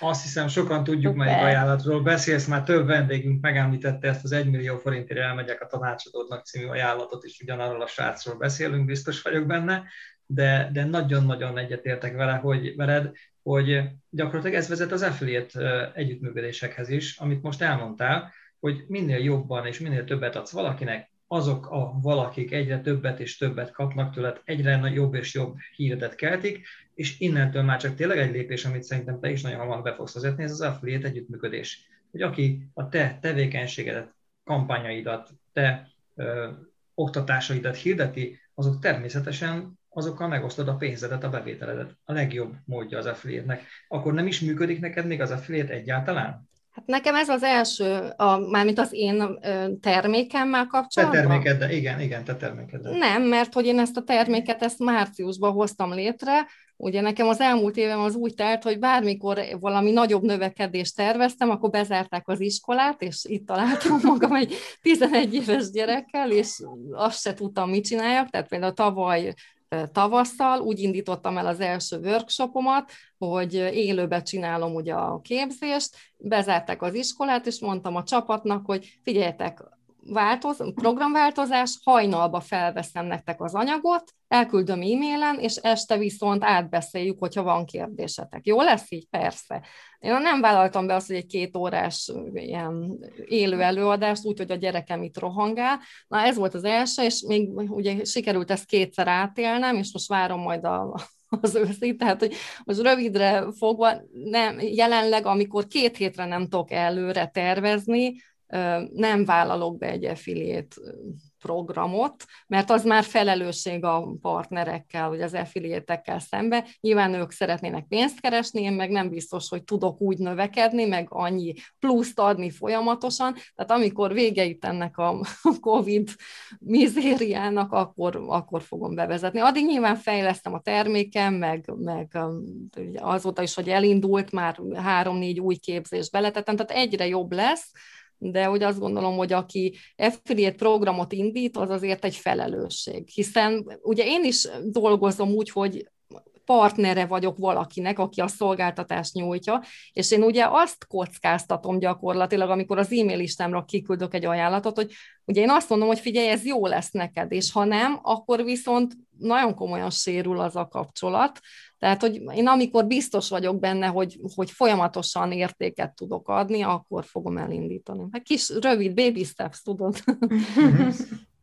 helyes, helyes, nagyon helyes, egyetértünk, azt hiszem mindannyian veled. Meg, meg van egy dolog, ami engem nagyon zavar, és azt hagyd mondjam el itt, hogy az elején ugye én is bizonytalan voltam, és azért találkoztam egy-két olyan üzenettel, ami, ami nekem nagyon fájt akkor. Ez a, ha elindulsz az én képzésemmel, akkor szinte garantálom neked, hogy egy év múlva már havi egy milliót keresel, ha nem, nincs értelme belevágni. És ez a mi van? Tehát gyerek mellett csinálom, ha egy év múlva nem keresek havi egy milliót, akkor nincs értelme belevágni. És az engem, én, én úgy felhúztam ezzel magam, hogy azt mondtam, hogy én leszek az, aki tényleg gyerek mellett szépen építem, és nem fogok egy év múlva havi egy milliót keresni, de lehet, hogy később nagyobbat építek, mint meg mást, meg, de hogy ez, nekem ez nagyon fájt akkor, és én például most is írtam egy blogbejegyzést, amiben leírtam az utolsó egy évemet, hogy nagyon sok mindent elértem, de hát pénzügyileg messze lassabban haladtam, mint terveztem, mert, mert ugye tényleg bezárták az iskolát, ott döntenem kellett, hogy hm. szüneteltetem az egészet, vagy hajnalba csinálom, tehát hogy ki, ki mondja, hogy egy év múlva már ennyit kell keresni ahhoz, hogy sikeres legyél? Minden nap, ha egy kicsit fejlődsz, akkor van értelme csinálni. Nem tudom, ti hogy látjátok ezt. Egyetértek. Abszolút. Ez, ez, ezt úgy hívják különben marketingben, hogy scarcity, hogy ez az a technika, te, igen, technika, amikor valakire a frászt akarod ráhozni. És én, ja, én ezt úgy utálom, hogy jaj, mert akkora hülyeség, hogy igen, a bizonytalan embereket viszont meg lehet sékelni vele, fel lehet őket rázni, hogy hé, inkább adom a pénzt, csak nem akarok én is izzé valami földön futóvá, pedig nem így kell gondolkodni. Egyszerűen csak érezd jól magad, csináld azt, amit szeretsz, blog, vlog, podcast, whatever, és abban a témában, amit szeretsz. Ha reggel felkelsz, és azt látod, hogy mit olvasol cikket el, nem Facebook meg hasonló, cikket mit olvasol el, akkor valószínűleg azt fogod szeretni. És ilyen egyszerű, csak indulj el, és csináljad, és, és beszélj róla, és érd meg az embereknek, hogy te, mit, mit tetszik ebbe az ötletbe, és mi nem tetszik ebbe az ötletbe, mind a két végét, és akkor kialakul, kialakul, tényleg, a, és a legnehezebb az, hogy tudjad, hogy mit akarsz az, hogy mit szeres csinálni, mert erre nem tanít meg senki, erre nincsen sajnos tanfolyam, hogy ah, kiárom, és akkor tudom, hogy mit fogok szeretni, meg mit fogok csinálni, és stb. stb. Ez ilyen nincsen, ez ilyen learn as you go. Maximálisan egyetértek. Hát nekem valaki azt mondja három éve, hogy figyelj, lesz egy podcast csatornád, bár csak 22 epizóddal, meg lesz egy blogod, amit tizenvalahány ezeren olvasnak havonta. Azt se tudtam, azt tudtam, hogy kb. ilyen hosszúnak kell lenni egy blogbejegyzésnek. Tehát, hogy e, ennyivel indultam. Tehát tényleg ilyen nagyon kicsi kell ahhoz, hogy valaki mondjuk ebben a műfajban, amit én csinálok, és mondom, hogy ez pont ezt szerintem az előnye, hogy annyira kicsi kell ahhoz, hogy elindulj, és lépésről lépésre egyre többet lát az ember, jobban érti, közben ki tudja találni, hogy pontosan mit akar, akkor hogyha ugye azokat a piackutatási módszereket használja, amit én tanítok, akkor teljesen jól ki tudja találni azt, hogy mire van szüksége a közönségének, tehát, hogy olyan szépen fel lehet építeni. Néha kedvet kapok valami teljesen új témába elindulni, hogy ugyanezt a módszert így végigcsinálni, de hát nyilván nem fogom, mert örülnék, ha kétszer ennyi időm lenne erre is. Már az én kérdésemnél vagyunk. Uh-huh. Uh, igen, ez részben uh, fűződik az előzőekben mondottathoz is. Uh, azt mondtad be, hogy igen, vannak ilyen, ilyen agyament dolgok, állítások, és igen, vannak olyan agyament dolgok, állítások is, amik pont a, a hagyományos élet, vagy az eddigi tapasztalatainkat próbálják meg teljesen negligálni. Nemrég ugye Magyarországon is az egyik legismertebb tanácsadó olyan tanácsokkal állt elő, hogy kötelező rossz képeket posztolnod, kötelező rossz videókat posztolnod, kötelező csapnivaló szövegeket írnod a saját blogodba, a blogodra, mert hogyha jót írsz, akkor ki vagy rúgva az ő tanfolyamáról. És először azt hittük, hogy ezt viccnek gondolta, de nem, ezt ő komolyan gondolta, azért, hogy arra biztassa az ő ügyfeleit, hogy aztán majd vegyék meg az ő egy millió forintos képzését. Na, ezzel megint csak visszautalak az előzőekre. Viszont mi meg ugye már lassan tíz éve azt tanítjuk, hogy az első hét másodperc, a megjelenésed első hét másodperce, az mindent boríthat, vagy mindent jóvá tehet. És ekkor merül fel nagyon sokakba, ugye amerikai piacról tanultál te is, mi is az amerikai or- országok, amerikai angol országoknak a nyelvén látjuk az előzményeket, és azt látom, hogy most már 6-8 éve a fotós tartalmak, a videós tartalmak, a videó klippek, a rövid videó beszámolók ugye kezdik elnyomni az írott tartalmakat. Ezt te a blogodba észrevetted már? Tehát látod azt, hogy ha a blogodba próbálsz olyan blogot írni, amiben inkább több kép van és kevesebb szöveg, vagy beleteszel már videókat, vagy csak maradtál a szöveges blognál? Hát én arra azért nagyon figyelek, amikor blogbejegyzést írok, hogy hogy ez ne egy összefüggő szöveg legyen, tehát hogy megtöröm képekkel mindenképp. Arra kevesebb időm van, hogy ilyen infografikákat is berakjak, de ha lenne időm, akkor azt is beleraknék, illetve én abszolút nem csinálok videós tartalmat. Tehát, hogy egy-két olyan bejegyzésem van, ahol nem saját tartalmat, hanem ami mondjuk például a, a, a TED-nek a néhány nagyon odavágó videóját így beleteszem, de ugye nagyon kevés van magyar nyelvre lefordítva, tehát olyat nem akarok belerakni, amit mondjuk az olvasói nagy része úgy se, ért. Viszont én azt látom, hogy ugye én kétféle bejegyzést írok. Nekem azért a, az oldalamra a látogatók vagy a Google keresőből jönnek, vagy a Pinterestről. Ugye a Pinterest is egy olyan, hogy ilyen kicsit ilyen mellőzött platform, nekem meg onnan jön szinte a legtöbb látogatom, tehát ez is olyan, hogy én kipróbáltam, és nekem nagyon működik, csak nem nagyon használják egyelőre. A másik De egy kip... pillanat, hogy belekérdezek, a Pinterest az nem a képeknek a vizualitásán épül, és, és képeket gyűjtenek ott többet az emberek, meg videókat, hanem, hanem blogokat, és a Pinterest az bloggyűjtő hely is? A Pinterestet úgy képzeld el, mint a Google-t. Tehát, hogy a Pinterestről azt kell tudni, hogy egy hibrid, ami részben közösségi média, de inkább egy kereső. Tehát ott emberek konkrét témákra keresnek rá. És mondjuk a, a vállalkozás indítás nem a fő téma, főleg ilyen vizuális vagy kreatív dolgokra, mint a kertrendezés, do it yourself, de azért vannak nagyon sokan, akik például vállalkozással vagy otthoni munkával, vagy, vagy tényleg ami valahogy kapcsolódhat a mi tevékenységünkhez, arra is keresnek. És gyakorlatilag ugye felteszünk egy képi tartalmat, amit, hogyha valaki rákeres, akkor a Pinterest bizonyos algoritmus szerint ugye rangsorolja ezeket a képi találatokat. És ugye a kép az még önmagában semmi, az annyi, mint a Google-be ugye megjelenik az a kétsoros meta leírás, viszont ha ezt elég jól csinálod meg, akkor rákattint, és ráviszi a, a blogbejegyzésedre ugye a látogatót, vagy a, a kikereset. Tehát, hogy ugyanúgy működik, mint a Google, csak egy vizuális kereső. Értem, értem.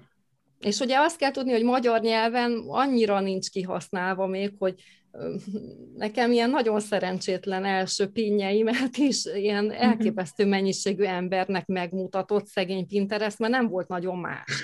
Tehát, hogy, és akkor így láttam, hogy azért nyilván kell hozzáérteni, tehát tényleg ugyanúgy, ahogy a SEO-hoz, ugye a kereső optimalizálásnak az alapjait érteni kell, a Pinterestnél sem működik az, hogy bármit kiraksz, akkor az hozza a látogatókat. Ott nagyon fontos, hogy a táblákat, ugye táblákra rakjuk rá a, a pinjeinket, hogy azokat hogy nevezed el. Tehát ugyanúgy kell az algoritmusnak keresni, hogy arra a kulcs szóra majd a te találatodat jelenítse meg de amikor ezt a kis átrendezést megcsináltam, akkor nagyon szépen elkezdett emelkedni, és volt olyan, voltak olyan hónapok, amikor ilyen 340 ezer embernek kirakta a pinjeimet.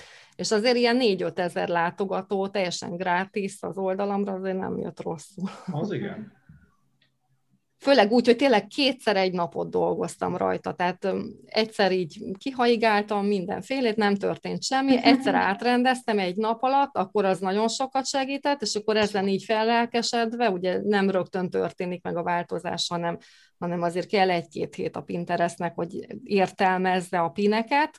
Amikor elkezdett emelkedni, akkor még egy napot rászántam, és akkor tényleg így a csillagosségig, így, jó, hát nem odáig, de 340 ezer ilyen oldal, vagy megtekintésre felvitte, amiből így elég jól jöttek az oldalamra és aztán megint nem foglalkoztam vele sokáig, és most magától elindult, kérdeztem is a, a Facebook csoportomban, hogy használ-e valaki rajtam kívül Pinterestet, hogy volt valami algoritmus változás, de hát nem használja senki, tehát nem, nem volt kivel megkonzultálnom, hogy mi történt. Igen, sajnos Magyarországot úgy tűnik, hogy mindenki csak Facebookot használja, felháborító. Talán még a LinkedIn-et látom, hogy, hogy kezd mocorogni, de... Insta, Insta, Insta, Insta még sokan az Instát mondják. Igen. igen. Insta, Facebook az ugyanaz. Egy, egy kalapszar. Bocsánat. De, ugyan, de igen, a Pinterest ott van, a Twitter ott van, hát itt Amerikában például mindenki, ha szakmát akarsz, akkor szakmai témában vagy benne, akkor Twitter. És a TikTok. És a Ja, igen. Már az se olyan, már az se olyan tingli-tangli, hát már a magyar komoly tanácsadók is fönt vannak a TikTokon. Hát nézzétek meg a petyát, ugye a cápák köztnek a petyája. TikTokon nagyon komoly feliratos videókat készít. Petya, gyere és taníts minket! Babaúszás franchise, Vivian itt is volt vendégünk a TikTokra, és nagyon erős, nagyon komoly videókat készítenek már ők is. Gyermekem ott tanult nála úszni. Na, milyen kicsi a világ. Igen. Emlékő azt kell tudni azért ezekről a közösségi médiákról, én azt gondolom, hogy azért azt mérlegelni kell, hogy ki a célközönségem. Tehát, hogy én például hiába megyek a TikTokra, nem gondolom, hogy nekem ott kellene kezdő online diplomás multis vállalkozókat toborozni. Nekem nagyon el kéne mennem például a LinkedIn irányába, el is fogok, ahogy lesz egy kis időm. Viszont én azt gondolom, mivel nő vagyok, nekem nagyon ideális egy női célközönség, ezért is mentem el egy kicsit a Pinterest irányába. Ennek ellenére így tényleg meglepő, de a, a, az olvasóimnak a, hát masszívan a fele, de az ügyfeleimnek meg azt gondolom, hogy talán még több, mint a fele férfi. Tehát, hogy hiába nő, nő vagyok, és azt gondolom, hogy egy női brand lenne nagyon ideális, de ez nem, ez így nem. De a Pinterest nekem ilyen szempontból na, nagyon sok. Ugye azért ott a többség nő, aki a Pinterestet használja.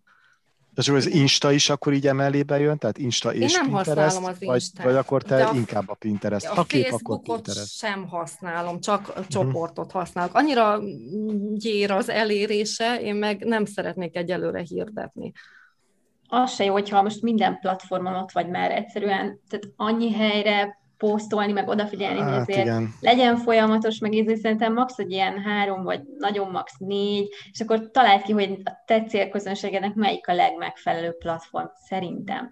De persze az elején érdemes tesztelni, hogy most melyik lesz a nyerő, de szerintem le kell ragadni egy pár darabnál maximum, mert különben nem lesz időd rá.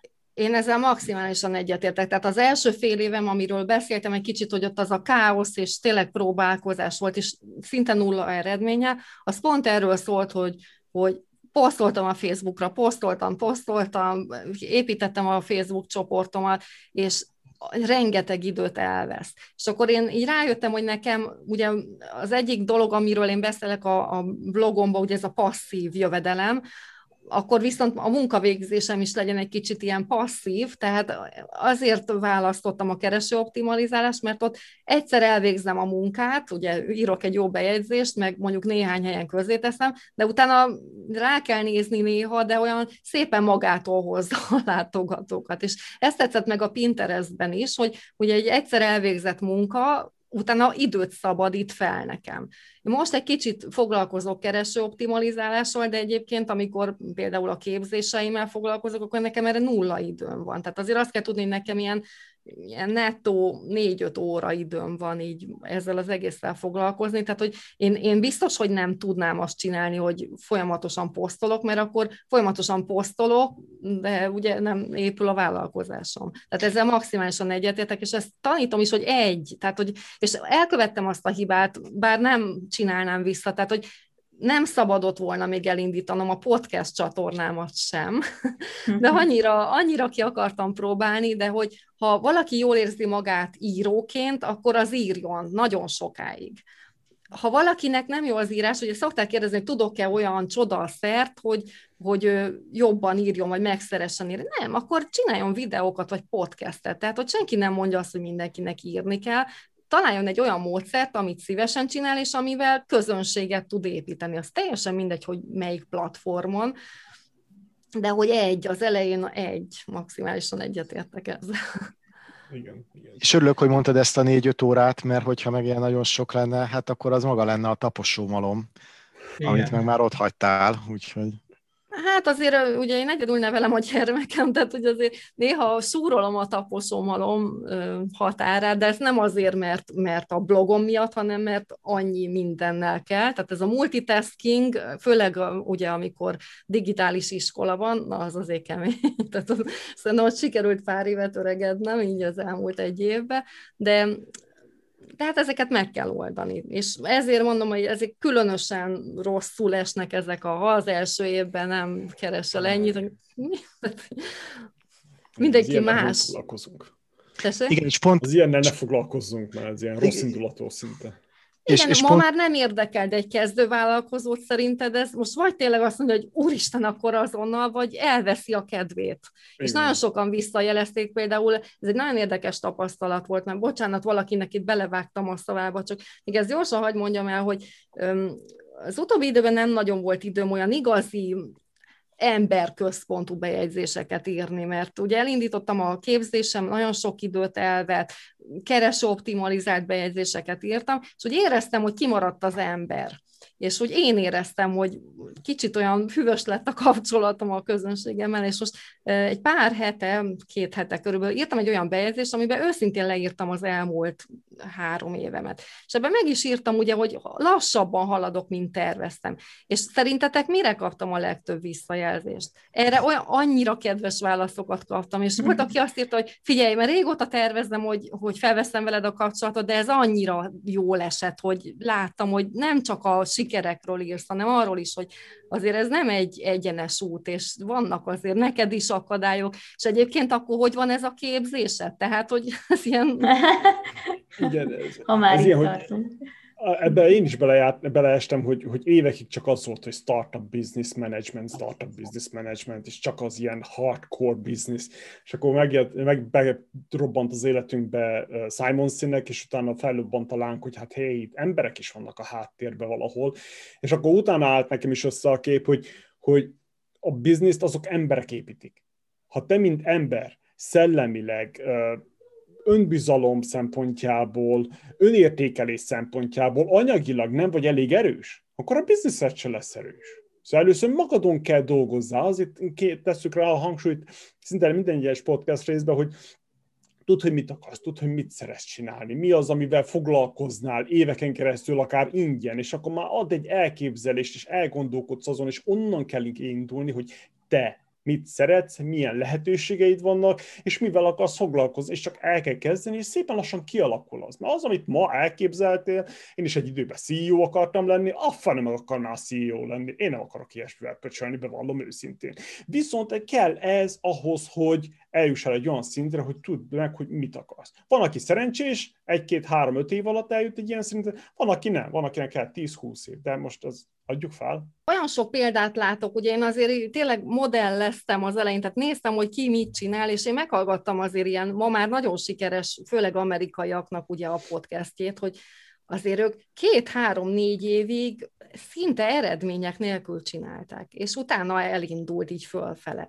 Tehát, hogy, hogy az elején bele kell tenni a munkát, kell egy hihetetlen erős hit, amit ugye nagyon segít az, hogyha van előtted minta, hogy ő is ezt csinálta, és elért vele eredményt, de hogy szerintem az nagyon nehéz, és talán egy kicsit ilyen úttörő szeretnék ebben lenni, hogy tényleg el, merni kell eltérni ezektől a sablonoktól, amit lát az ember. És ez azért kell egy kis bátorság, főleg ha valaki még nagyon kezdő. Nyilván, amikor már jönnek az eredmények, akkor egyre bátrabb lesz az ember, de hogy azért nehéz olyan, néha nehéz olyan közegbe, ahol a legtöbben egy irányba mennek, és te meg elindulsz egy másik irányba. De hát szerintem ettől izgalmas, na most beállni 28-nak ugyanabba a sorba, és szerintem ezzel nagyon ki lehetne tűnni itt Magyarországon, hogyha valaki felvállal egy másik utat, meg egy másik kommunikációs stílust, igen. Igen, és még hangozzon el ugye az, ami, amit, amit szerintem így mondtál, csak, csak nem kerekítettük ki, hogy pont ez a három dolog, amit említettél, a, a podcast, a blog, és akkor ezek szerint a Pinterest is, ugye egy olyan dolog, ami ott van örökre, tehát gyártod, gyártod a tartalmat, és hogyha valaki egyszer megtalál, akkor látja több évre visszamenőleg, és fölépíti a hitelességet. Tehát lehet, hogy nem az első blogbejegyzésed után fog jönni az érdeklődés, meg nem is a második, nem is a harmadik, hanem meglát a huszadiknál, visszaolvassa még a többit, és akkor azt mondja, hogy hú, hát ő tényleg ért hozzá, ez nekem tetszik, mit ad, hol tudok vele kapcsolatba lépni. Tehát, hogy ez is, szerintem pont ez a három csatorna ezt erősíti, ami, ami ott marad, összeadódik, és, és lehet, hogy évek múlva üt be, hogy, hogy na, akkor megtalálnak, és, és szájra kap. Igen, lényegében Abszolút. a szakmaiságodat tudod vele kifejezni, hogyha írsz egy blogot, vagy csinálsz akár videoblogot, vagy bármit, hiszen magadból adsz, és azt értéket próbálsz közvetíteni, és azt előbb-utóbb meg fog térülni szerintem. Abszolút. Most erre, hogy a szakmaiság, erre azért hagy, hagy mondjak valamit. Tehát, hogy azt szeretem én nagyon ebbe a műfajba, hogy itt nem kell, tehát az elindulás az nem kell szakértőnek lenni. Tehát, hogy sokáig gondolkoztam, hogy hogy is van ez, és hogy nevezzem, ugye van, aki szakértő már valamiben, akár már vállalkozásai is van, és ugye ennek a támogatására szeretne egy blogot indítani, hiszen több emberhez tud elérni. Van, aki mondjuk egy multinál egy, vagy valamilyen területen egy szakember, és akkor ezt szeretné egy kicsit ugye a saját keretei között, mondjuk egy blog segítségével, ugye egy közönséget felépíteni. De mi van avval, vagy az, a, igen, azokkal, akik gyakorlatilag nem szakértők semmiben, és nekem ez tetszik nagyon, hogy ugye egy, egy blog indításához nem kell, hogy szakértő legyen. Tehát, hogyha van valami, amit te el szeretnél érni, és most tényleg egy ilyen triviális példát hoznék, hogy mondjuk például Michel Schröder, akinek ugye az volt a feladata, vagy a célja, hogy a saját pénzügyeit helyre hozza. Ugye elindult A-ból, és elkezdte dokumentálni azt, hogy hogy jut el B-be. És hihetetlen tömegeket meg tudott mozgatni, mert ugye mutatta az utat, egy-két lépéssel volt a közönsége előtt, de mutatta az utat, mutatta, hogy ez működött, ez nem működött, most ezt tanultam, és követték az emberek. És nyilván mire elért oda, hogy mondjuk a fele adósságát visszafizette, addigra már tényleg többet tudott 28-szor az átlagnál, tehát hogy bele is tanult a témájába, de hogy, hogy abszolút el lehet indulni nulláról. És mondjuk egy másik példa, hogyha valaki valaki le, le szeretne fogyni, vagy a gyerekét szeretné máshogy nevelni, csak azzal, hogy elkezd róla írni, hogy figyelj, akkor ez a problémám, elkezdi azokat összevonzani, akik ugyanazt szeretnék, csak esetleg még nem jutottak el oda, hogy megtegyék az első lépést, vagy nem tudják, hogy mi legyen az. Tehát, hogy az a zseniális szerintem ebbe, hogy tényleg nulláról. Tehát, hogyha van valami, a, a, amiben te változni, ugye egy, egy online vállalkozásnak az a sikeres, jövedelmező online vállalkozásnak ugye az a titka, hogy segíteni kell az embereknek egy átváltozásba. Ugye mindenkinek van valami, hogy A-ból B-be el szeretnék jutni, ha tudsz segíteni neki innen oda eljutni, akkor van értelme ugye a tehát akkor tudsz pénzt keresni. De lehet, hogy még te is ott az úton vagy, és akkor is tud, tudsz vele már haladni előre. Tehát szerintem ez, ez zseniális benne. És nagyon sokan így indították, hogy tényleg a saját útjukat kezdték el dokumentálni. Igen, igen, és el ne felejtsük itt egy, egy nagyon-nagyon fontos trendet említeni, biztos, hogy a te képzéseidben is van, vagy, vagy nagyobb és nagyobb helyet fog kapni, ami, ami most jellemző az talán a pandémia egy-két évének a felhozatala, hogy az embereknek ugye nagyon sok idejük lett, az online-t nagyon sokan elkezdték látogatni a pandémiának köszönhetően is, és egyre több és több ember a szórakoztatásban találta meg egyrészt a saját időtöltését, másrészt pedig azt, hogy szórakoztatni, ugye barátnők egymást szórakoztatják, és felteszik a TikTokra, felteszik az Instagramra, bárhová, Ugye ebből láttuk a híres magyar riporternőnek, a Data Krisztának is a, a, a report vlogjaiban, hogy három barátnő összeállt, alapítottak egy Nem akarok beleszólni nevű kezdeményezést egy egymás szórakoztatására, és egy hatalmas nagy vonzó tábort hoztak össze, és a Nem akarok beleszólni blognak most már ugye kiadták a, a könyvét is, és nem telt el egy év az ötlettől kezdve. Tehát ezt se felejtsük el, hogy amit az Attila is mondta az előbb, amihez neked kedved van, ha jó poénokat mondtok egymás között, akkor, akkor érdemes azt kidolgozni. Nézzétek meg a Nem akarok beleszólni a, a megjelenését, meg a berobbanását, hogy az egész hogy volt. Saját magukat szórakoztatták, és belőle lett egy hatalmas nagy vonzó tábor és könyv, és, és a rengeteg reklámozó, hirdető partner, ami ugye magától jön ilyenkor már. Az legyen, aki vagy, és érez jól magad. Így van. Pontosan. Hagy kérdezem akkor már meg, hogy nálam van szó. Ennek a monetizálásnak, vagyis a te tudásodnak, a szórakoztatásodnak, vagy amihez értesz, annak a pénzét tételében voltak-e e, áttörési pontok? Éreztél-e olyat, hogy na, próbálkoztál, próbálkoztál, és egyszer valamitől áttörés e, sikeredett? Tehát valami, valamit próbáltál pénzét tenni, mint ahogy tanítod is, és valamitől hirtelen berobbant, ami, ami addig nem működött. Voltak ilyen áttörési pontok, vagy neked folyamatosan jött ez az egész? Hát nekem folyamatosan, de azért azt kell tudni, hogy én ennek az útnak tényleg az elején tartok, tehát hogy én nagyon tudatosan tényleg kicsibe tartom, és nem árulok el nagy titkot az, hogy 2000 fő sincs még az e-mail listám, viszont 50% fölött van a megnyitási aránya az e-mailjeimnek, ami, ami tényleg messze-messze átlag fölötti. Tehát, hogy én azért nekem kicsi még a közönségem, és ez tudatos részemről. Azt kell tudni, hogy én amikor elindítottam a blogomat, akkor nekem ugye ott volt példának a Michel Schröder, hogy ő egy nagyon szabad életet él, ugye jachton, ami azt mondtam, hogy na ez nem, viszont az, hogy oda költözök, ahova épp kedvem van, ez nekem nagyon tetszik. Ugye a gyerekem jól beszél már angolul, de ugye elképzeltem, hogy majd egy kicsit tanulunk ebbe az országba, meg abba az országba, tehát hogy ez a location independent, tehát a helytől független életmód, ez nagyon-nagyon tetszett, és azt láttam, hogy ő affiliate marketinggel keres pénzt. Tehát, hogy én amikor, amikor elindítottam, nekem abszolút ez volt a fejemben, hogy én majd keresek magamnak affiliate partnereket Magyarországon, és én nekem nem kell saját termék tehát, hogy én nem, nem szerettem volna a saját terméket, én közönséget akartam építeni azzal, hogy majd keresek olyan termékeket, amit az én ajánlásomra ugye megvásárolnak az én közönségem tagja, és én a jutalékból nagyon, köszönöm szépen, nagyon jól meg fogok élni, és ennek a szellemében indítottam az egészet,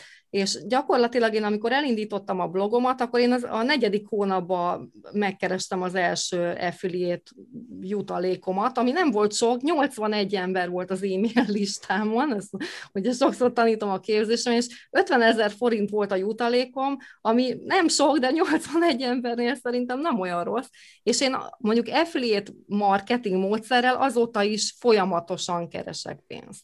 Tehát, hogy nekem ez egy ilyen biztos pont, ez nyilván, ahogy nő a közönségem, nő vele együtt a jövedelmem is, viszont amikor témát váltottam, akkor ugye az előbb beszéltünk róla, hogy nem nagyon találok olyan magyar partnert, akinél én is szívesen tanulnék, vagy akinél tanultam volna. Tehát hogy én nekem ez egy ilyen alapelv, hogy semmi olyat nem ajánlok, amit ingyen ne ajánlanék. Mert ugye ettől működik az affiliate marketing. Ha pénzért ajánlunk valamit, azzal a saját hitelességünket elképesztő módon alássuk. Tehát, hogy tudtam, hogy saját terméket kell fejlesztenem. Hát igen, csak ugye ott tartottam, hogy témát váltottam, saját terméket, de hogy én is akkor kezdtem el megtanulni, hogy egyetem hogy kell ezt az egészet csinálni. Tehát, hogy nekem kellett egy év arra, hogy egyetem én kitaláljam, hogy, hogy mi a módszer, amivel ezt az egész blog dolgot hatékonyan fel lehet építeni. És ugye először kipróbáltam, és ami működik, én azt tanítom csak tovább. Tehát, hogy, hogy ilyen szempontból az volt az áttörés, amikor azt mondtam, hogy igen, ez nagyon működik, na most már vagyok annyira biztos benne, meg bátor, hogy akkor erre csinálok egy képzést. Tehát, hogy ez volt nekem az áttörés, hogy először meg kellett tanulnom nekem, és hogy, hogy mit tanítsak tovább. Ez az, baby steps. Baby steps, ja. Hát ha úgy nézzük, hiába nekem marketing a hátterem, de ugye ez a, ez a blogindítás, ez nekem egy teljesen új terület. Tehát, hogy ahhoz képest tényleg három évet csinálom, azt mondom, hogy elég jól haladok.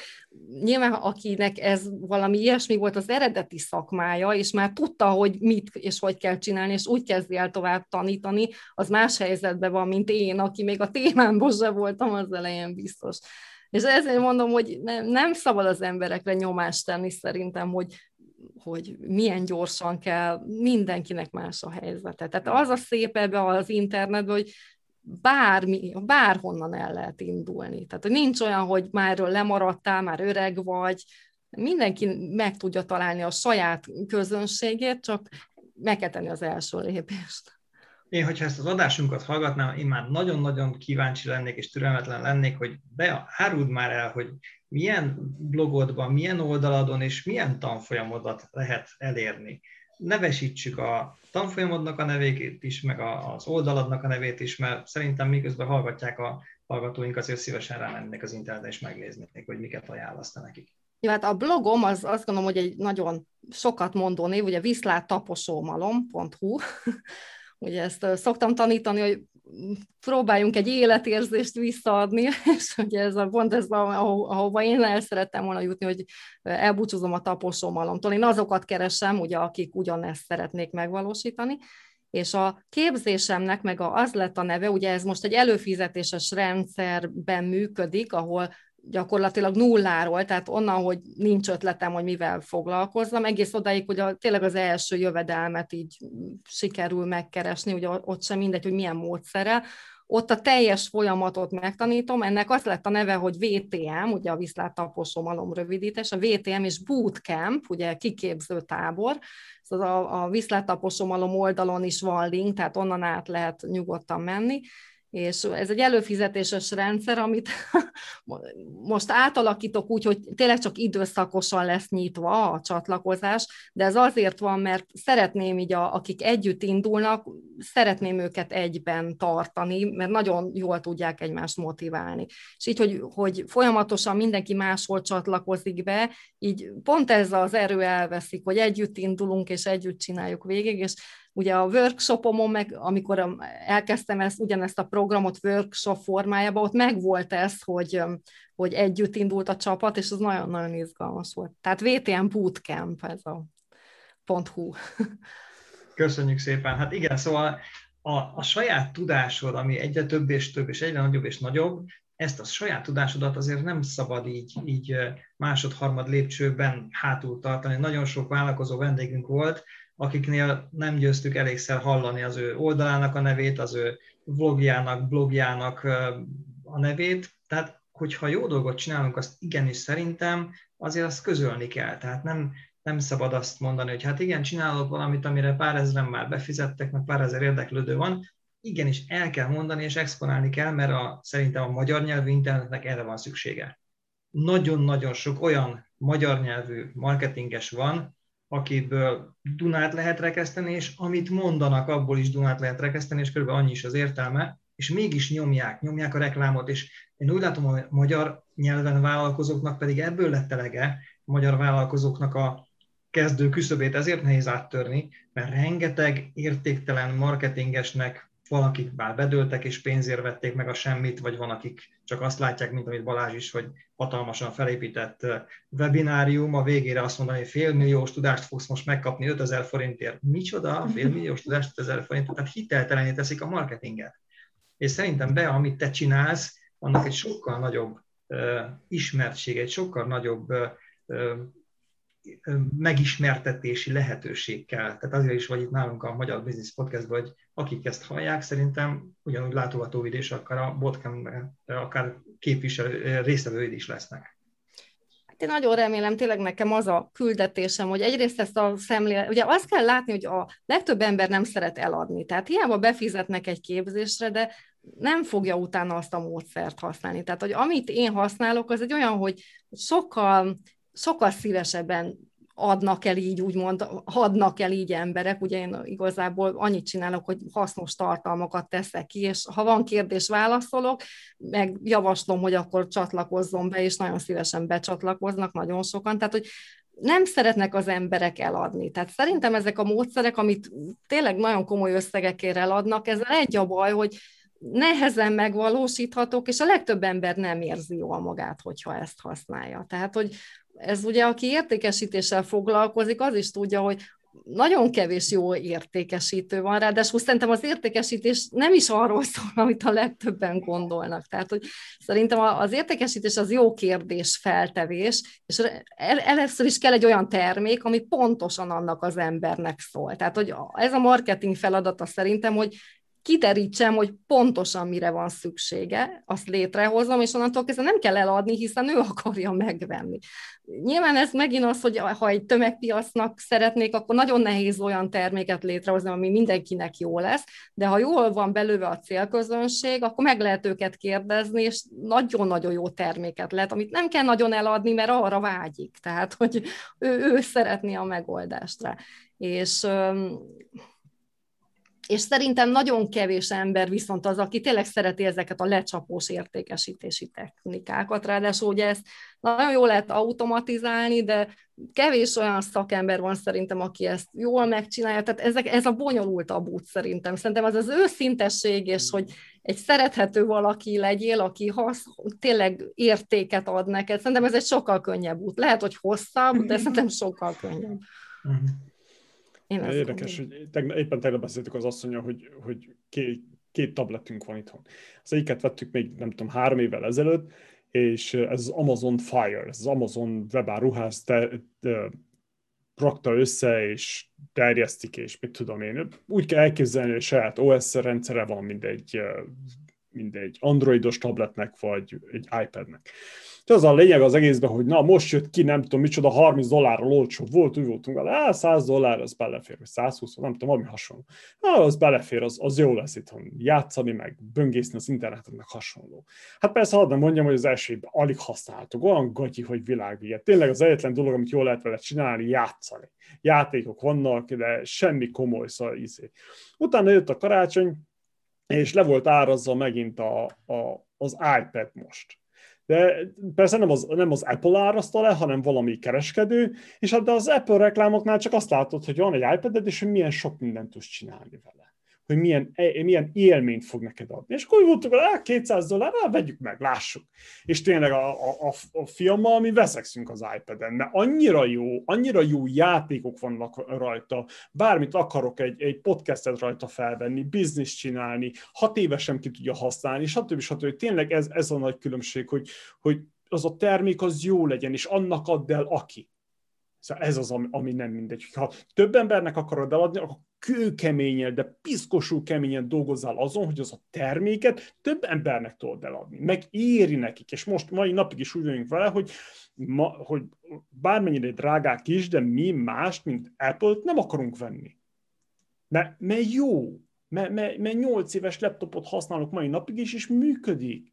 Ez, ez, ez is ilyen, hogy, hogy nem muszáj a, a feltalálni a spanyol mi az? Vi, nem viasz, hanem... Viasz, viasz. azaz. Viasz. viasz. Nem, nem, nem muszáj újra, újra feltalálni a dolgokat, de dolgozzunk rajta, hogy az olyan legyen, hogy mi is akarjuk használni. Hogy tényleg egy olyan reklám videót raksz össze, hogy magad, saját magadtól van hány ingered, akkor minek csinálod? De talán Steve Jobs volt, aki azt mondta, és nem fogom tudni szó szerint idézni, hogy az az igazi marketing, amikor jobban tudod a vevődnél, hogy mire van szüksége. Ez Tehát amikor te kettővel tovább tudsz lépni, lépni, mint amit ő megfogalmaz, hogy mire van szüksége. És azt gondolom, hogy az egyik kulcs, amitől egy, egy online, de egy akármilyen vállalkozás tényleg jó lehet, az a, az a, a piackutatás. És ezt nem kell ilyen tehát ugye én piackutatással foglalkoztam, de az internet az olyan szinten változtatta meg, hogy mit jelent az, hogy piackutatás. Na most azt mondom, hogy ez egy ilyen nagyon elhanyagolt terület.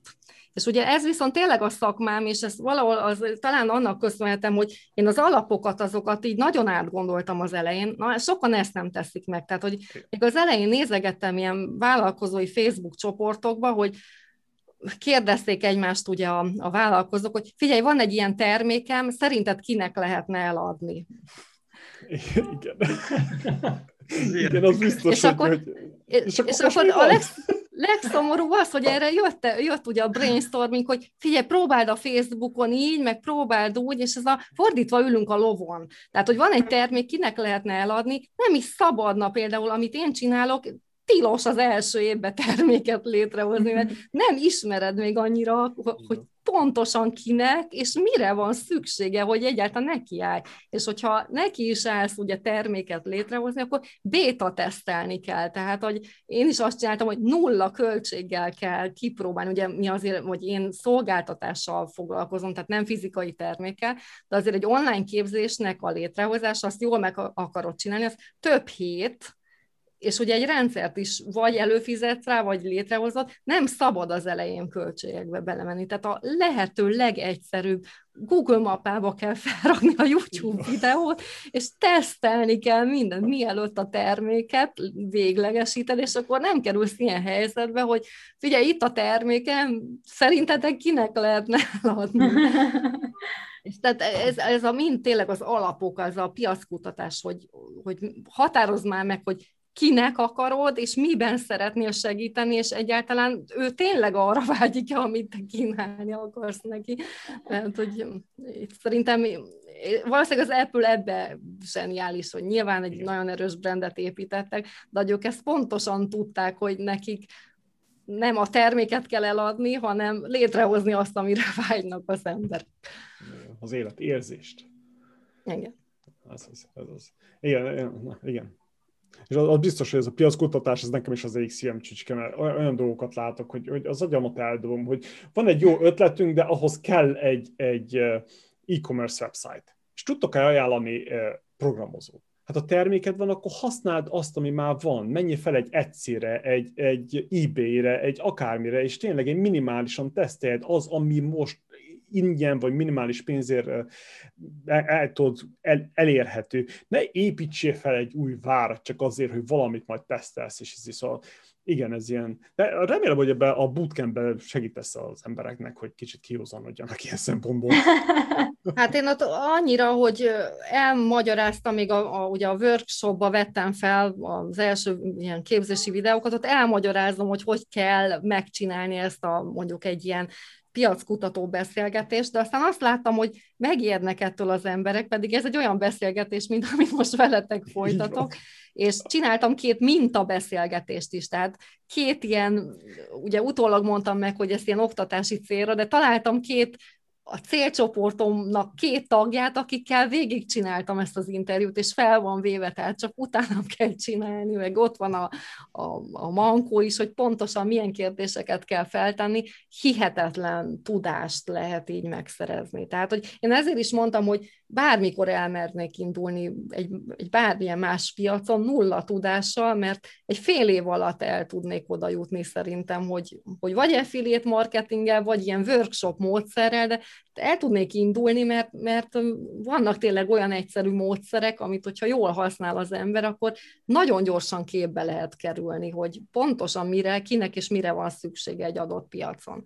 És ez tényleg nem azért, mert én egy csomó piacon, amihez nem értek, de ha ki tudsz alakítani egy kis bizalmi kapcsolatot azzal a néhány, tehát hogy ez is ilyen béta tesztelni kell, tehát egy kicsi ez a, hogy mondják, ez a minimum viable audience, ugye az a lehető legkisebb él már életképes ugye közönség, nem kell sok ember, egy 30-40 ember, hogyha már van mondjuk az e-mail listádon, onnan már találsz néhányat, aki, aki hajlandó beszélgetni veled, és megmondják, hogy milyen termékek vannak a piacon, mi a bajuk velük, mi hiányzik nekik, és rögtön képbe tudsz kerülni, hogy mire van szükség.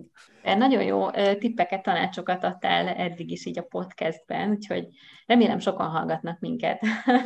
Attila, neked itt még vannak nekem kérdéseid? Ja, igen, hogy, hogy ha jól értettem, akkor neked ez a bootcamped, ez ilyen egyedi a piacon, neked nincsen konkurensed magyar nyelven. Hát eleve nekem ugye a közönségem valamennyire azt gondolom, hogy, hogy egyedi, aki tényleg kifejezetten ezzel a témával, és így foglalkozik, mint én, olyan szerintem nincs. Oké, okay, mert a kérdésem az lett volna eredetileg, hogy miben, van, miben különbözik a szolgáltatásod, és mitől vagy egyedi a piacon, hát akkor attól vagy egyedi, hogy egyedül vagy. Egyrészt, egyrészt ezt a blogvállalkozás utat, ezt azt gondolom, hogy nem nagyon tanítja senki. Mhm. Olyan előfizetéses rendszer van, ahol mindenféle online marketing képzés van, aminek nagy előnye az, hogy tényleg nagyon értékes tudáshoz férsz hozzá, a nagy hátránya meg az, hogy pont egy kezdő ettől zavarodik össze. Tehát, hogy, hogy nekem úgy van összerakva, hogy, hogy semmi olyat nem rakok bele, és most nagyon arra törekszem, hogy ne is legyen elérhető az elején, az a tudás, amit mondjuk néhány hónap múlva megkap, de pont arra kelljen koncentrálni, amire az elején kell.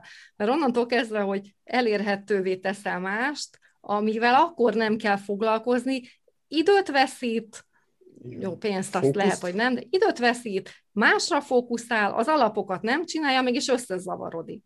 Tehát, hogy pont azt gondolom, hogy ettől egyedi, hogy, hogy egyrészt maga a téma, ez a blogvállalkozás, másrészt meg az, hogy, hogy így pontosan mindig azt kell csinálni, ami, ami a következő lépés.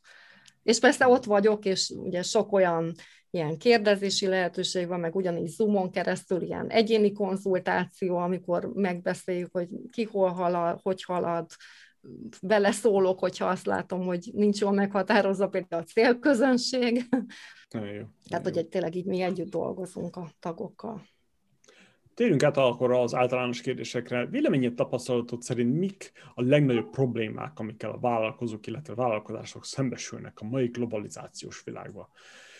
Hát, eh, Covid-ot eltekintve, illetve hogyan tudják hatékonyan megoldani és kezelni ezeket? Fú, ez hosszú, ezt le kell rövidítsen azt a kérdést meg egy kicsit segíts értelmezni. Tehát, hogy ugye amivel én foglalkozok, az, az, az nem egy olyan téma, ami mondjuk egy globális piac. Ugye erről pont beszéltünk az elején, hogy, hogy az angol nyelvű piac az telített valamennyire már, bár én azt gondolom, hogy mindig van hely nagyon minőségi dolgoknak, de ugye én kifejezetten a magyar piacra fókuszálok, tehát, hogy mennyire a globalizáción van a hangsúly, és mennyire azon, hogy... Igen, igen de azért, azért ne felejtsük el, hogy, hogy az, ami globális szinten működik, előbb vagy utóbb kihat a magyar piacra is. Jó, akkor tudok egyet mondani. Szerintem hihetetlen hátrányban van az, aki nem beszél angolul.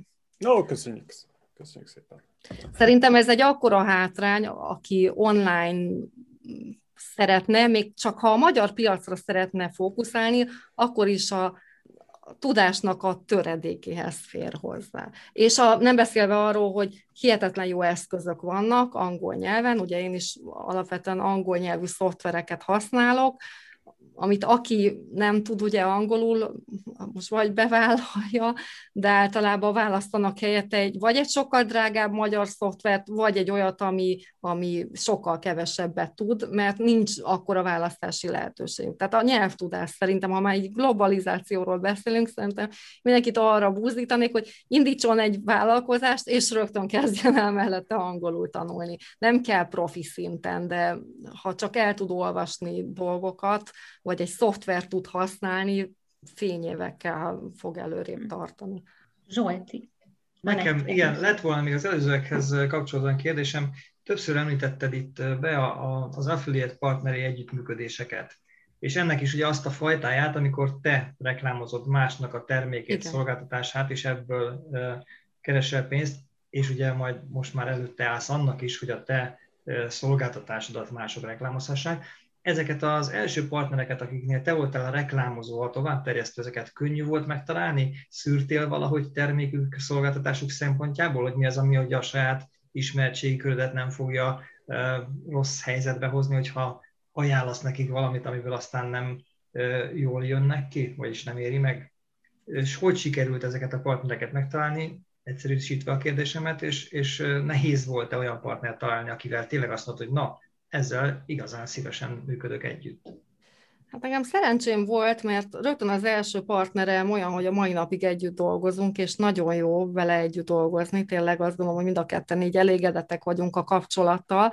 Viszont azt kell látni, hogy ez a, az affiliate marketing, ez nagyon gyerekcipőbe jár még Magyarországon, viszont én azt gondolom, hogy nagyon nagy lehetőség van benne, és ahogy bekerül a köztudatba, egyre több cég lesz, aki tényleg felismeri, hogy ha egy kész programot kirak, akkor ott lesznek azok a bloggerek, tartalomgyártók, akiknek ugye van közösségük, akik viszont, akiknek viszont ez egy viszonylag könnyű pénzkereseti módszer. Tehát, hogy ez egy ilyen, ugyanúgy, mint egy társkereső oldal, ugye, hogy egyszerre kell mind a két oldalt építeni ahhoz, hogy egyszer így lehessen egy ilyen nagy robbanás. Én azt gondolom, hogy nagyon nehéz helyzetben voltam, amikor elindultam, mert hogy kész programok nem voltak. Viszont és ezt tanítom is tovább, hogy nem kell ettől megijedni. Tehát fel kell venni a céggel, vagy azzal a, a ugye, képzés tulajdonossal a kapcsolatot, és kell neki mondani, hogy figyelj, nagyon szívesen tovább ajánlanám, amit csinálsz, csinálj rá egy affiliate programot.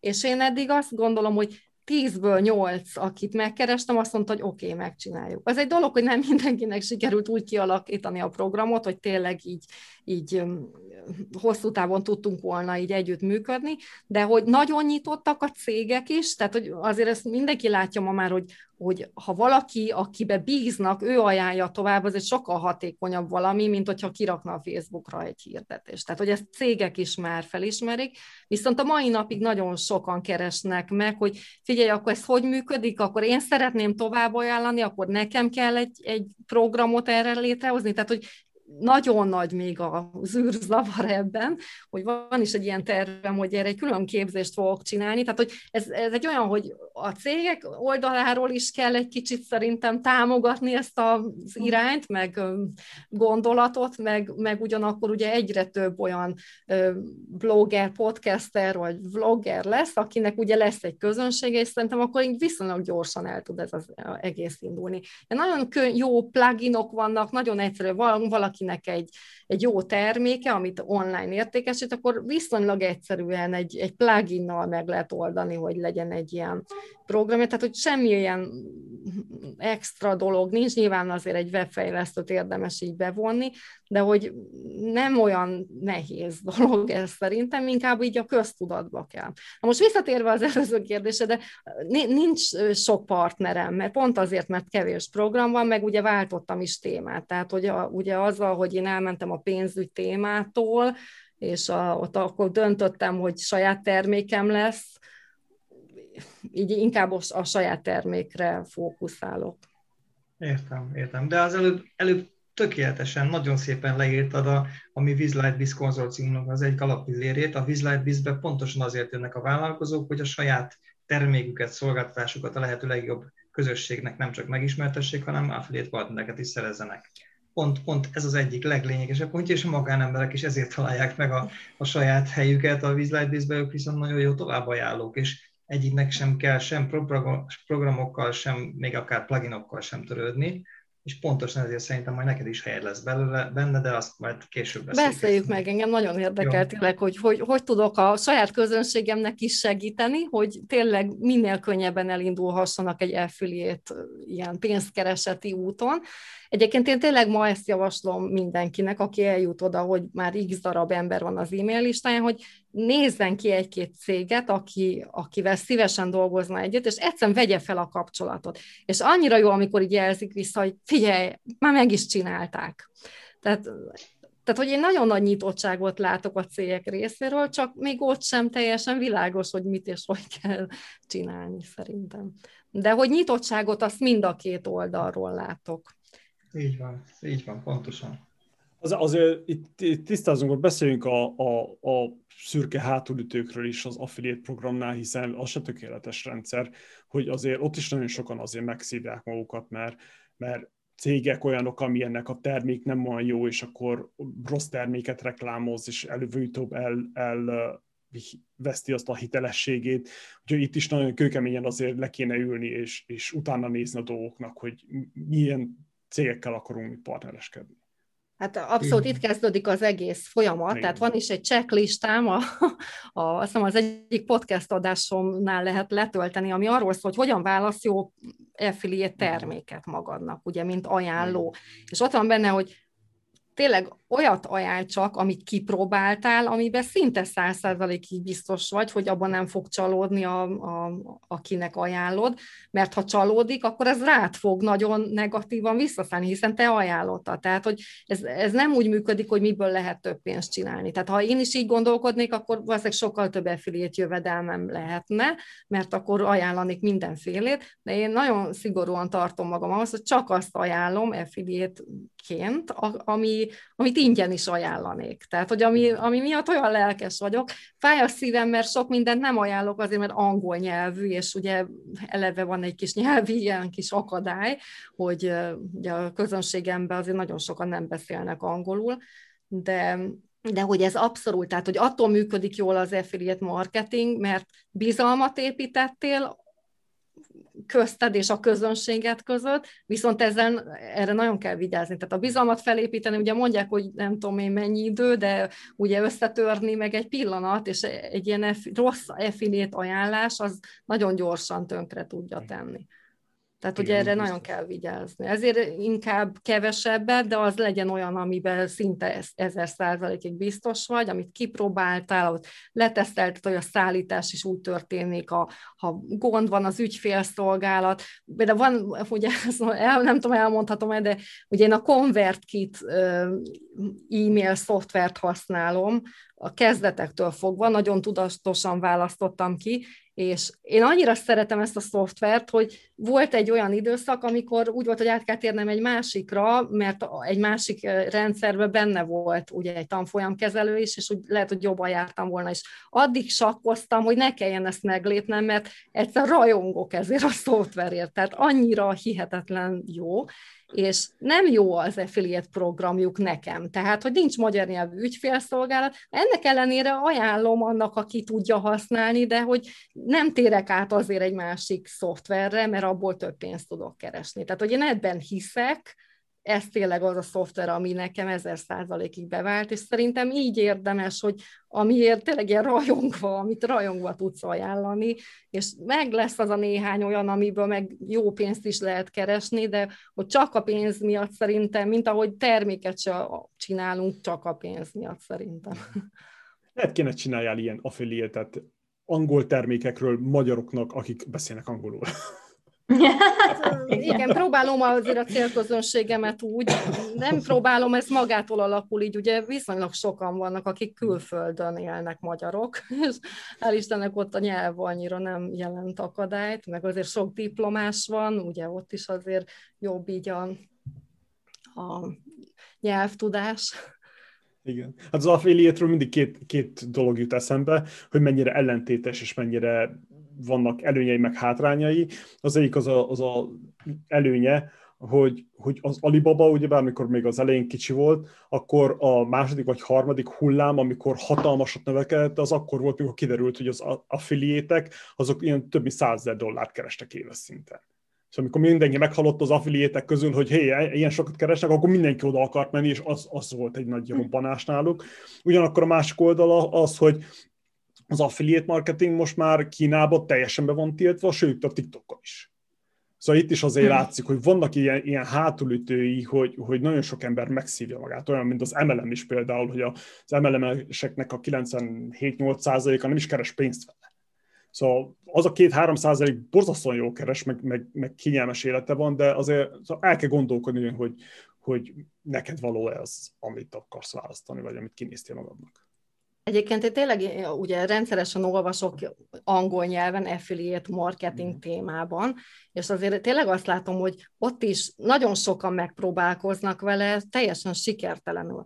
Viszont azt is látom, hogy akik viszont ezt komolyan csinálják, és nagyon sok pénzt keresnek, azok ezeket a termékeket ugyanúgy kezelik, mint a sajátjukat. Tehát, hogy ez nem abból áll, hogy kidobálok néhány linket, és majd abból dől a lé, úgymond szépen magyarosan, hanem, hanem ezeket a termékeket nagyon komolyan be kell mutatni. Tehát ugyanúgy, mint a sajátodat.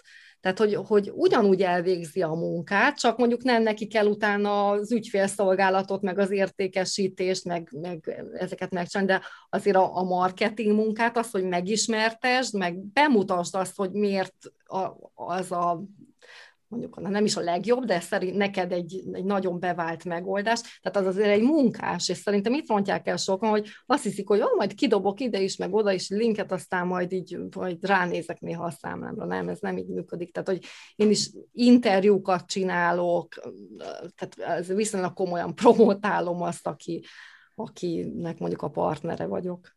És ez egy nagyon fontos terület, pont Beát, amit most elmondtál hogy az affiliate is egy nagyon fontos pont megtanítani azt az affiliate partnernek, hogy hogy csinálja, és hogy ne csinálja.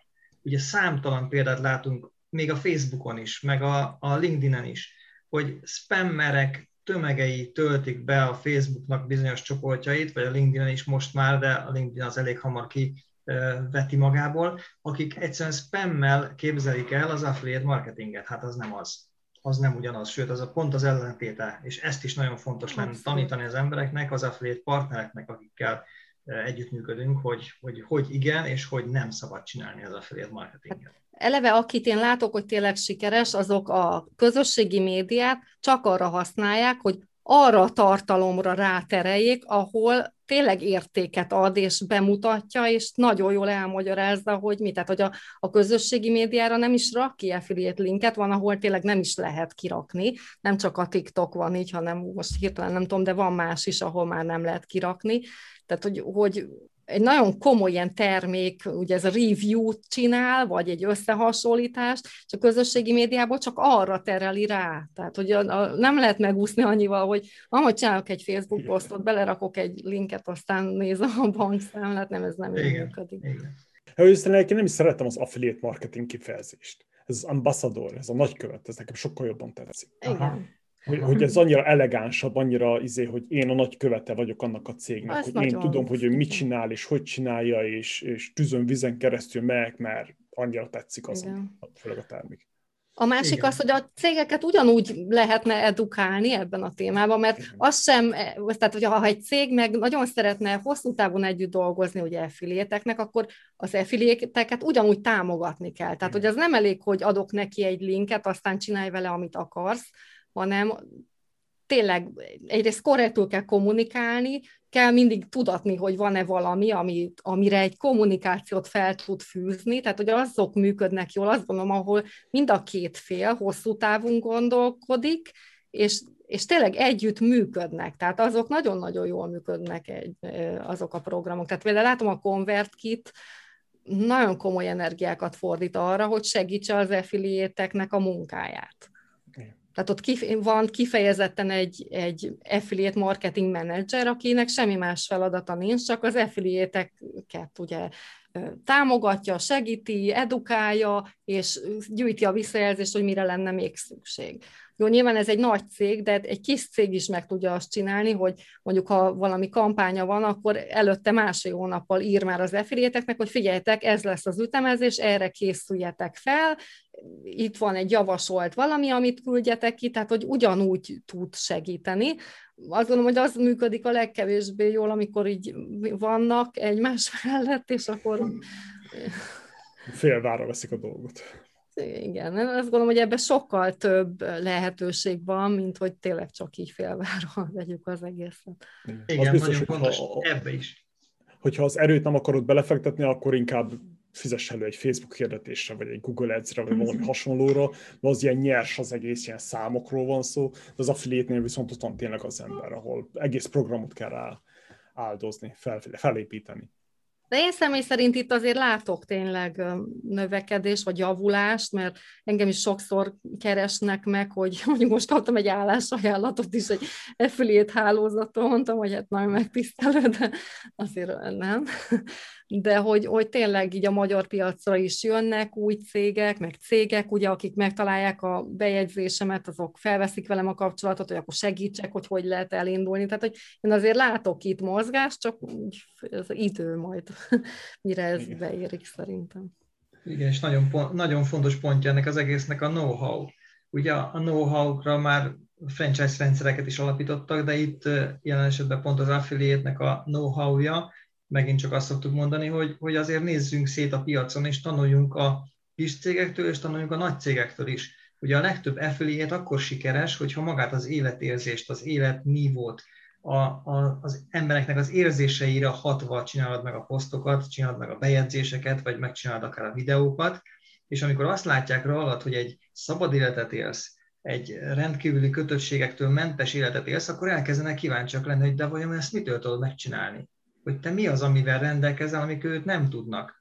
Az életérzést adja át először a Coca-Cola is, meg minden ilyen nagy cég is, szinte a termékeit nem is reklámozza, tehát nem úgy csinálják, mint a mai influencerek, hogy fogja és a sminkészletét maga elé tolja a képen, és akkor azt reklámozza, hát az, abból mindenkinek elege van. Az életérzést reklámozza. Azt, hogy ezzel kaptam meg a szabadságomat, hogy ilyen és ilyen dolgokkal foglalkozom, hogy sportolok, elmegyek teniszezni, elmegyek konditerembe, és ezzel élem az életemet, és a többiek automatikusan kíváncsiak lesznek, hogy te a nyolc óra mellett még el tudsz menni, a nyolc óra munka mellett, és azt mondja az ember, hogy dehogy is én nyolc órát nem dolgozom, én ebből a hobbimból élek, és ezt hogy csinálod?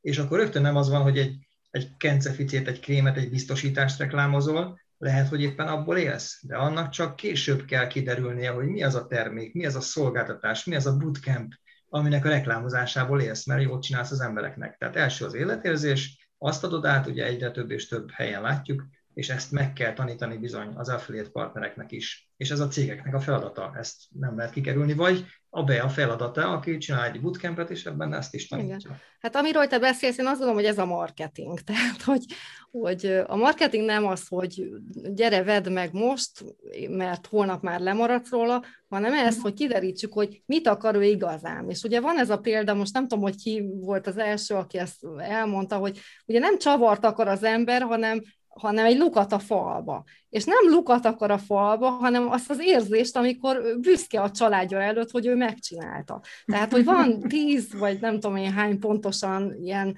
alapvető emberi igény, és minden termék valahol ebből a tízből egyet, kettőt, vagy néhányatra ad választ. És ugye az Apple nagyon jó példa, mert ez a elismertségre egy iszonyat jó választ ad.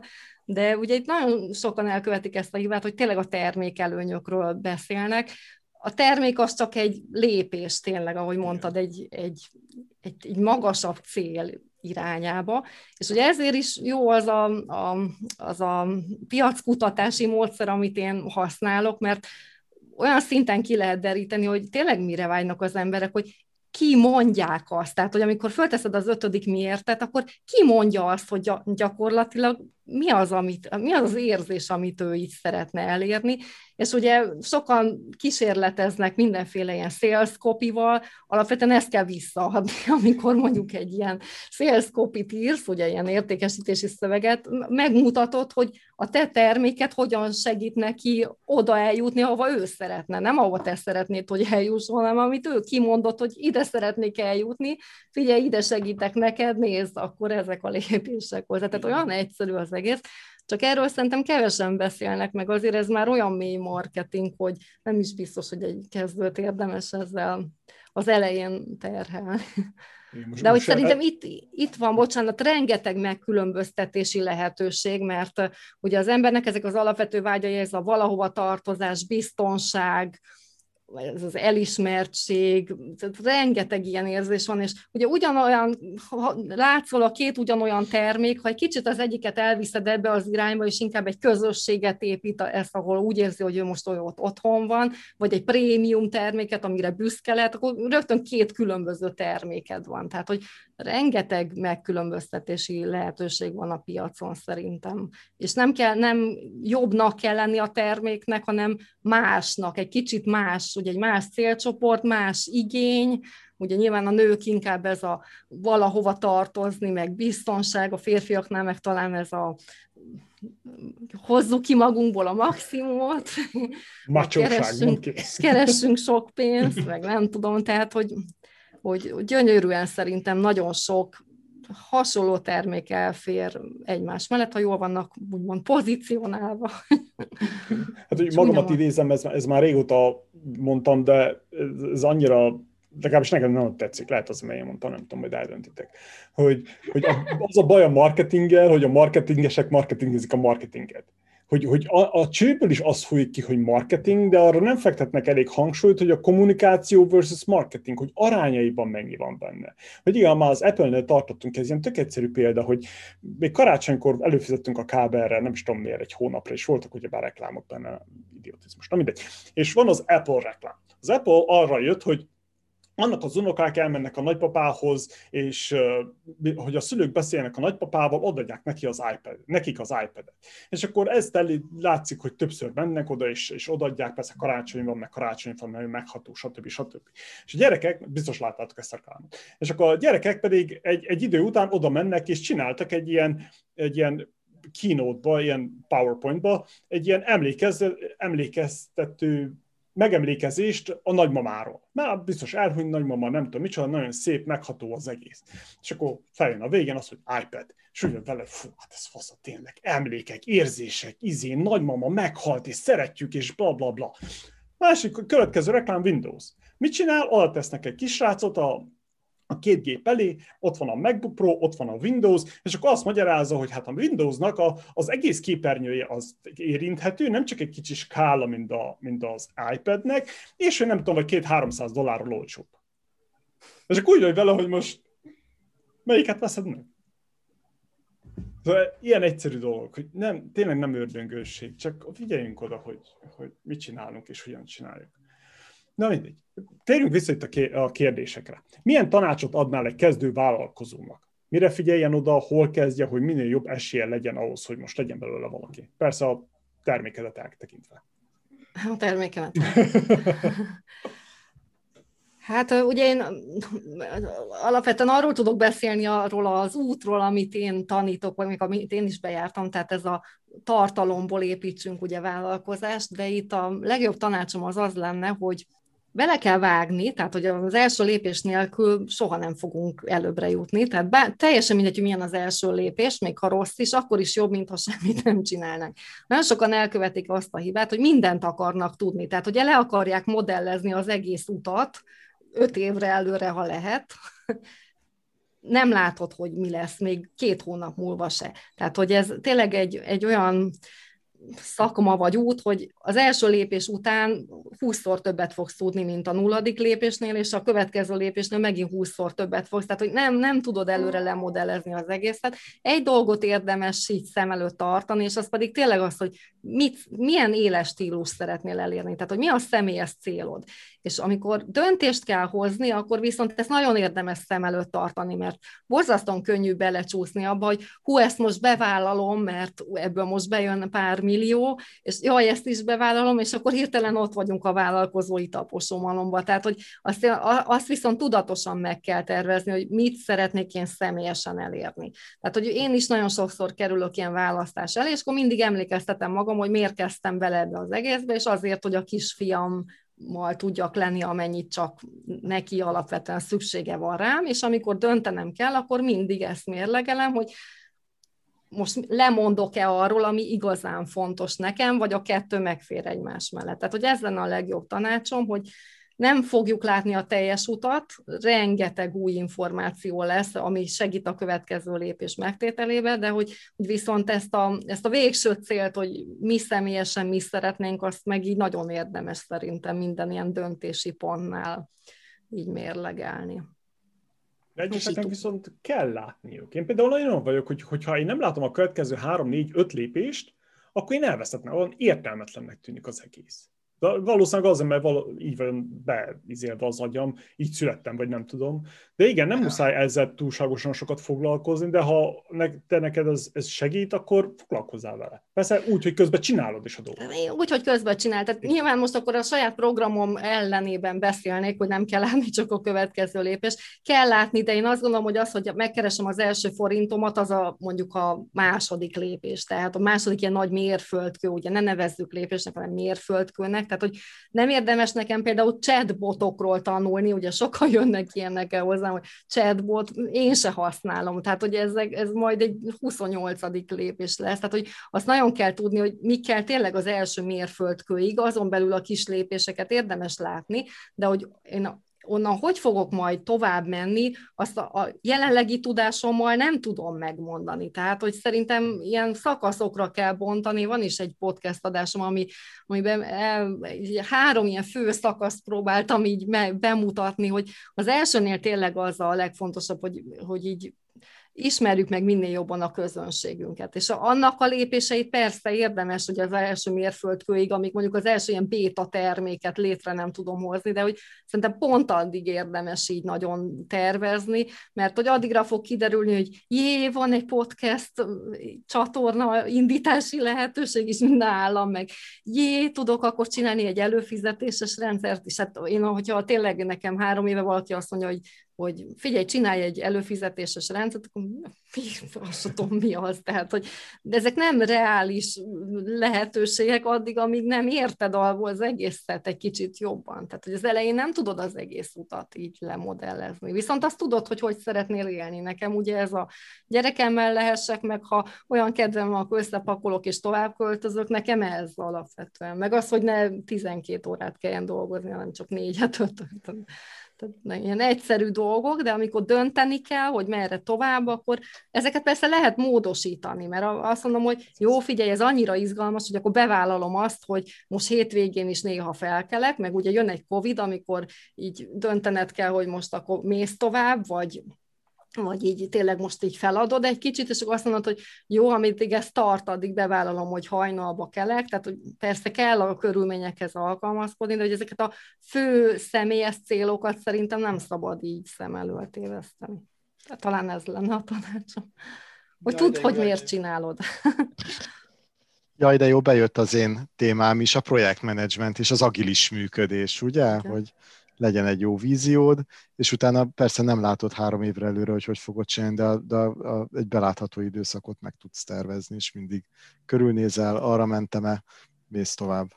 Igen, de tényleg ebben az online világban azt gondolom, hogy ezt inkább ilyen éles stílus szinten lehet meghatározni. Nyilván egy webáruház az egy rugalmatlan valami, tehát az egy olyan, hogy elindítottad, és akkor lehet fejleszteni, de ott eléggé kőbevésed, hogy mit fogsz csinálni. De ugye amit én csinálok, az meg egy annyira, tehát pont ez az izgalmas, hogy annyi mindent csinálhatsz, tehát lehet tanácsadó, coach, ugye indíthatsz saját képzéseket, előfizetési rendszer, tarthatsz előadásokat, affiliate marketinggel foglalkoztat, tehát hogy annyi lehetőség van benne, mindegyik egy picit más életstílust jelent, hogy azt gondolom, hogy en, pont ezért szeretem én ezt, amit mi csinál, vagy én csinálok, vagy ti is valahol, hogy, hogy olyan sok lehetőség van benne, hogy nincs az, hogy így be, be vagy úgy zárva gyakorlatilag az üzleti modelledbe, mert azt éppen tudsz rugalmasan menni tovább amerre éppen szeretnél, vagy amit éppen felfedezel, hogy ez is egy irány. Nem tudom, mennyire volt érthető. Igen, igen, de mi mindig szerintem ugyanazt mondjuk, tehát, hogy vízió, tehát, hogy, vízió. hogy ugye ugyanúgy, ugyanúgy bele teszed magad egy útba, hogyha meg azt mondod, hogy, hogy neked ez a, a coach um, életstílus tetszik, akkor, akkor nyilván abba elindulsz, és képzeld magad, fejleszted magad, és akkor valahol abba ugyanúgy belezárod magad, mint a, a, a webáruházba, csak hogy te tudatosan döntöttél, hogy én, mert én azt a, azt a víziót látom magam előtt, én nem a webáruházas víziót látom magam Igen. előtt, hanem a kócsot vagy a tanácsadót. Igen. A kócsnál e, például, ugye a kócs az az idejét adja el, meg nyilván a tudását, de idő alapon. Viszont a kócs nagyon jól tud csinálni egy online képzést, ha fel akar magának szabadítani időt. Tehát, hogy meg nagyon jól tud például egy tagsági rendszert csinálni. Tehát, hogy azért a, ugye ami szolgáltatás alapú, és nem valami fizikai termék, ott, ott mindig van döntési lehetőség, hogy merre tovább. Hát meg ezek a passzív jövedelmek, igen. igen. Egy könyv, egy kis affiliate, egy kis, egy kis webinár, amit régen felmondott, aztán még mindig megvásárolható, stb. A vízió egyetértünk. Mit tanácsolnál egy vállalkozónak? Mire figyeljen oda, hol kezdje el, hogyha úgy érzi, hogy van valami problémája? Ez egy meglévő vállalkozás. Hát a, a célközönségét gondolja hát. De komolyan, a legtöbb problémát ott látom, hogy ez a mindenkinek szeretnék eladni, és nincs jól meghatározva, hogy pontosan kinek, és mit és miért, és hogy fogok neki segíteni. Tehát, hogy mindig, amikor komoly problémák vannak, nyilván az, hogy mondjuk növekedni kellene egy kicsit jobban, akkor arra megvannak a, a technikák, de ha valami nem működik jól, akkor én mindig azt mondom, hogy a legjobb visszamenni az alapokhoz, és ott egy kicsit rendet rakni, mert sokszor ezek a hiányzó alapok, ez a, van egy termékem, kinek adjam el, nem tudom, erre gondoltál-e? Igen, igen, igen. De szerintem általában az esetek, most nem mondok százalékot, mert nyilván nincs ilyen felmérésem, de amit így látok, az esetek nagy többségében a, ugye ez a, a fókusz hiánya. Igen. Ugye nem mernek fókuszálni, mert fél, hogy kisebb lesz a piac azáltal, hogy fókuszál. Igen. És akkor ugye ez a kérdés, hogy szeretnék egy századik hol lenni, egy nagy valami tóba, vagy egy kis tóba ott lenni az első helyen, és akkor melyik az egyszerűbb, és nyilván a, a fókusz az mindig segít. De ugye ez egy félelmetes lépés így leszűkíteni a piacot, holott szerintem ez az egyszerűbb. Igen, az biztos, hogy, hogy nem tudod, mi lesz a végeredménye. Hogy mennyire lesz leszűkítve, hogy csak elkezdett csinálni, ugyebár senki nem tudja neked megjósolni. De igen, ezzel is én is egyetértek, hogy nézd meg a termékedet, hogy tényleg jó-e, és a másik pedig az, hogy tényleg az, akinek a ladod, az, az akarja el, kinek hajlandó-e annyit adni érte, vagy milyen más alternatívák vannak a piacon, stb. Ugye én látok azért olyat, aki nem fog nyilván nevet mondani, de tényleg nagyon sikeres, egy nem, egy viszonylag széles célközönséget szeretne kiszolgálni, ugye itt emiatt nem tud specializált magasabb árakat kérni, hanem egy tényleg egy nagyon kellemes ára van a termékének, viszont ezt úgy tudja folyamatosan értékesíteni, hogy folyamatosan hirdet. Na most emiatt a bevételének a nagy része az költség. Tehát, hogy nem vagyok benne biztos, hogy nyilván ez is egy, egy modell, ez is jó, csak hogy rajta van azért egy olyan nyomás, hogy folyamatosan hirdetni kell, mert be kell hozni ugye a, a tömegeket, az az út meg, amikor egy kicsit ugye fókuszálom, ott meg, ha ügyes vagyok, és úgy mondjuk keres optimalizálással, vagy, vagy bárhogy meg tudom jól szólítani a célközönségem, ott sokkal költséghatékonyabban be tudok hozni embereket, mert kifejezetten neki szólok. Tehát, hogy ez mindig egy ilyen nagy kérdés, hogy tömeget szeretnék, vagy, vagy fókuszálok, és viszont sokszor én azt gondolom, hogy a, a fókusz az nagyon sokat segítene. Igen, a, a tömeg az rövid távú, és a fókusz pedig hosszú távú. Én így látom, hogy, ha termé, hogy azok a, a nagy cégek, akik ma nagy cégek, azok azért nagy cégek, mert 20-30 évig építették azt, amiük van.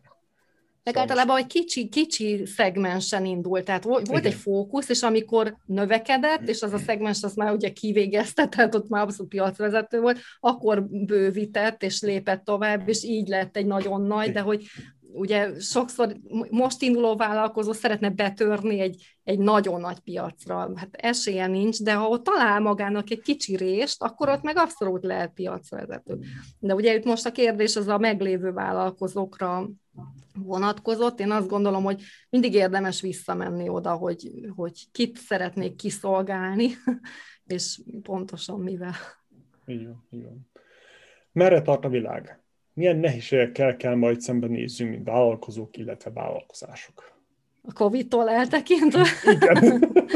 hát attól nem tudok most nagyon nehéz eltekinteni. Hát figyelj, nagyon őszinte leszek, én nem, nem, nem tudok most a Covid-on kívül semmire gondolni. Én ugye úgy indítottam ezt az egész vállalkozásomat, hogy Ugye pont amikor el tudtam volna kezdeni növekedni, én már beleszülettem gyakorlatilag itt a Covid-ba. Tehát pont amikor az első saját termékemet így elindítottam, az pont a Covid elején volt, tehát hogy nekem nincs összehasonlítási alapom sem.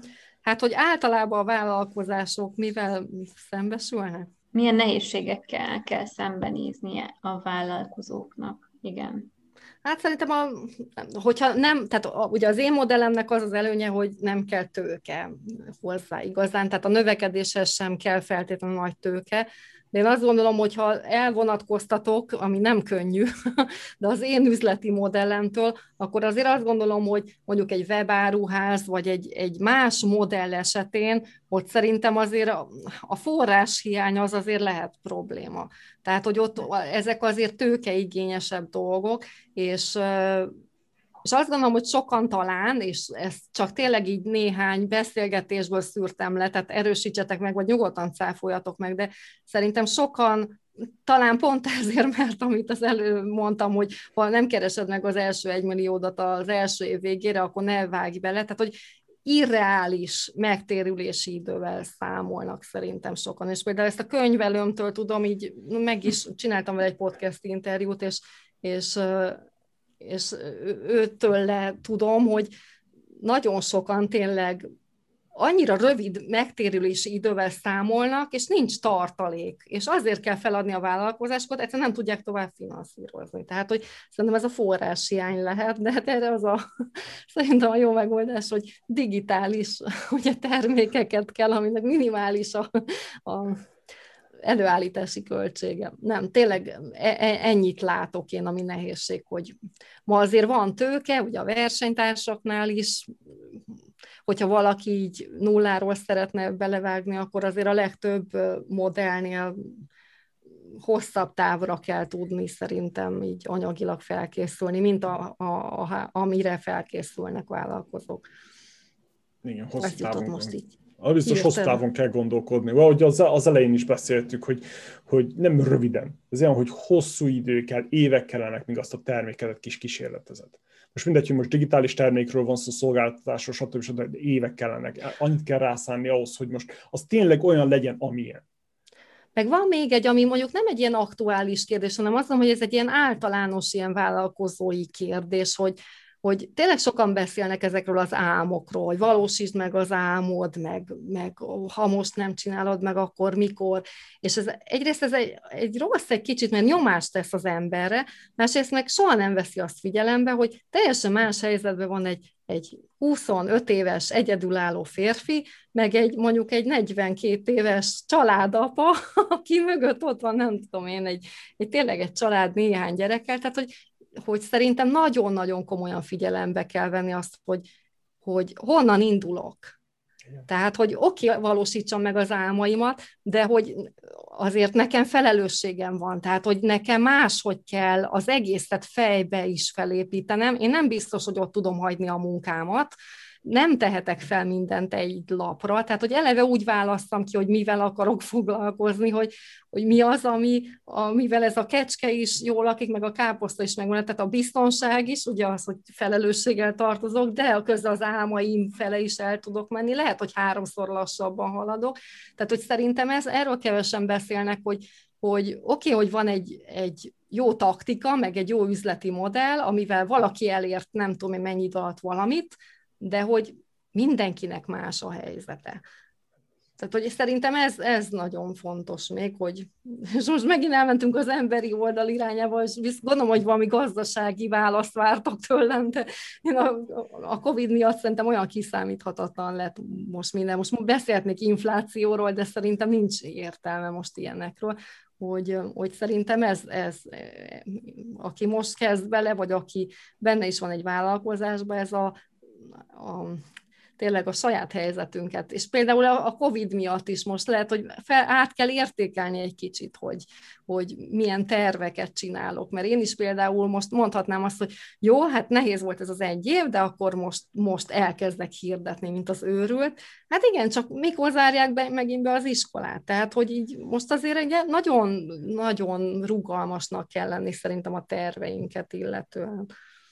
Én az előző mondatot szólsz, hogy, hogy, hogy mindenki azt mondja, hogy valósítsd meg az álmaidat.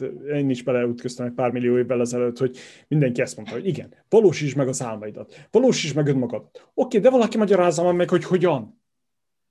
Hogy, hogy, de hogyan? Adjatok nekem egy, egy, tényleg egy tíz pontos valamit, hogy mire figyeljek oda, mind menjek keresztül, milyen kérdéseket tegyek fel magamnak. Erre, erről már senki nem beszél, mert tényleg, ahogy mondtad, hogy, hogy teljesen más, amikor egyetemen vagy, és, és programozol, és akkor a környezetedben mindenki programozik, akkor sokkal könnyebb egy startupot építeni, de amikor itthon, itt vagy, így, otthon kell üljél, mert a gyerekekre kell vigyázni, Covid van, nincsen iskola, 40 és a halál között vagy, és akkor próbálj meg egy startupot építeni. Szóval teljesen más az egész, ezért nagyon fontos, próbálom én is, a, amikor az emberi oldalát elemzem, próbálok arra fókuszálni, hogy azt nézd meg, hogy mit van.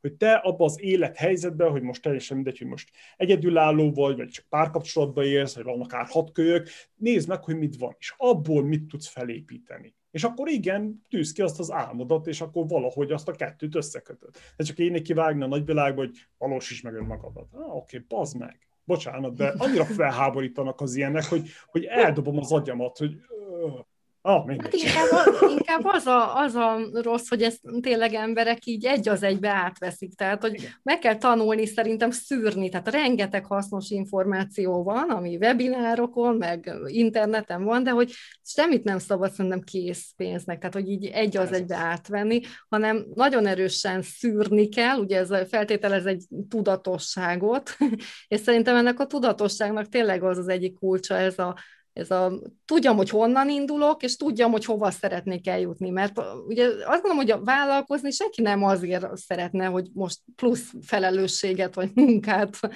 a nyakába vegye, hanem valamit szeretne ugye elérni. Tehát, hogy van, aki azért indul, mert szabadabb szeretne lenni, van, aki ki akarja magát próbálni, tényleg kihozni magából a maximumot, tehát azért többféle célral indulunk, és hogy ha ezt tudod, hogy te miért csinálod, akkor szerintem nagyon jól meg tudod szűrni azt, hogy oké, okay, ez nem, ez, ez nem nekem való. És ezért szoktam javasolni, kérdezik, hogy hogy válasszak mentort, hogy olyat válassz, aki elérte már azt, amit te szeretnél, vagy afele megy, mert például ugye mondhatnék néhány magyar példát, aki azt mondom, hogy tényleg tudom, hogy annak ellenére, hogy a módszereikkel nem mindig értek egyet, de azért nagyon komoly munka van benne. Tehát, hogy én elismerem, tudom, hogy van, aki napi tíz órát dolgozott éveken keresztül, egyrészt nem is próbálok vele versenyezni, ha ilyen versenyző típus lennék, mert, mert egyszerűen nem, tudom, hogy én nem tudok ennyi dolgozni, nem is szeretnék, de a másik az, hogy ő mhm. nem azt az éles stílust valósította meg, amit én szeretnék. Tehát, hogy nem is nagyon tudnék az ő módszereivel azonosulni, mert nem oda vezet, amit én szeretnék. Tehát, hogy nekem az nem célom, hogy óriási valamit építsek, de cserébe mondjuk ilyen 140 kilós végeztem itt a vállalkozói munkám, ugye ilyet is, nyilván nem mondok nevet, az se célom, hogy, hogy napi 10 órát dolgozzak, tehát, hogy ha az a módszer, vagy az a modell nem oda vezet, akkor, akkor ezt meg kell szűrni nagyon tudatosan. Ez ilyen személyes tapasztalat, hogy azt figyeltem meg, hogy, hogy sokkal jobban bejöttek, valószínűleg ez a személyes kredibilitásról is ered, hogy azoknak a tanácsai, főleg ilyen nagyvonalú tanácsaik, vagy, vagy általános tanácsaik, mikor azt mondják, hogy valósíts meg önmagadat, azoktól az emberektől veszem jó néven, akik megosztották, hogy ők hogyan jutottak el oda ahol van podcast, blog, könyv, valami, ahol elmondják azt a, azt a rögös utat, azt a fájdalmat, az, az, azokat a kínlódást, amin keresztül jutottak oda, hogy, hogy ők ott vannak ahol. És akkor igen, onnantól azt mondom, hogy te, erre kell, erre lehet. Van egy példát mutat.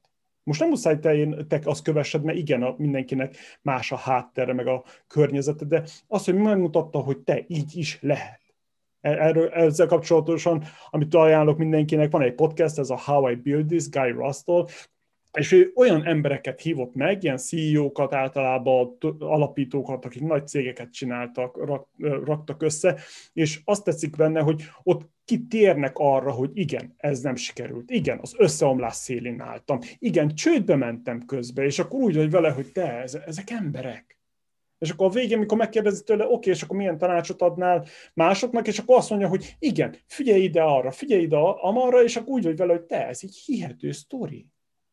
Ez, ez van egy, egy, egy, egy ilyen hitelesség annak az embernek, mert ő is keresztül ment ezen. Nem csak, hogy kidobjuk a izéket, mert éppen azt szoktuk az előző blog bejegyzésből, vagy mit tudom, videóból. Igen, az nyilván marketing szempontból nagyon jó, hogy azt mutatni, hogy, hogy figyelj, az én módszeremmel ez a könnyű út, és itt tök gyorsan mindent elérsz, de hát ez ugye tudjuk, hogy nem így működik. Tehát olyan vállalkozó nincs, aki nem ment keresztül egyetlen nehéz, azon ti is meg tudjátok erősíteni, hogy egyetlen nehézségen se. Kérdés az, hogy ki mennyire mutatja ezt meg, vagy vállalja fel. De ugye ez ilyen jó szemfényvesztés, hogy figyelj ezzel a módszerrel, így pillanatok alatt elérsz, hogy jól el lehet adni, csak hát a valóság az nem, nem ilyen, sajnos. Igen. Mi a terved a jövőre nézve? Hol látod magad, illetve vállalkozásodat a következő 5-10-25 évben? Hát 25 évre nem tervezek egyelőre.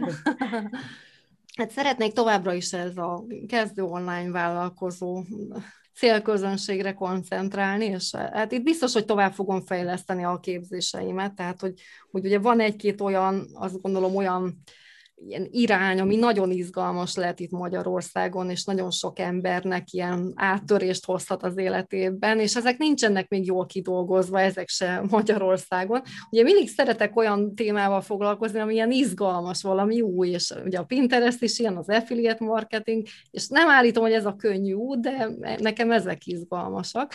Tehát, hogy én olyan dolgokat szeretnék behozni, meg kipróbálni, ami látom, hogy máshol működik, és ezt a kis magyar piacon ezeket így meghonosítani.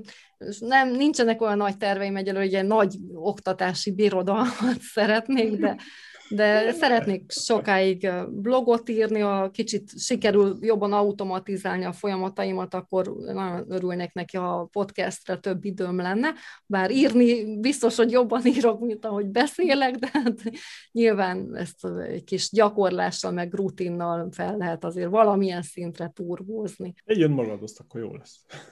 Meg itt van mögöttem, próbálom nem kitakarni, egy Toastmaster zászló van. Igen, azt néztem, hogy mi az a zászló. Toastmaster Toastmasters, Toastmasters, sokszor innen jelentkezek be oda is, és az a beszédkészséget például nagyon jól fejleszti. Minden vállalkozónak ajánlom. Ami egyébként nagyon érdekes, hogy ugye lehet törekedni a tökéletességre, de meg kell merni mutatni, főleg aki tanít másokat, a tökéletlenséget. És ugye az első podcast adásomat, azt hallgassátok meg, az valami csapnivaló.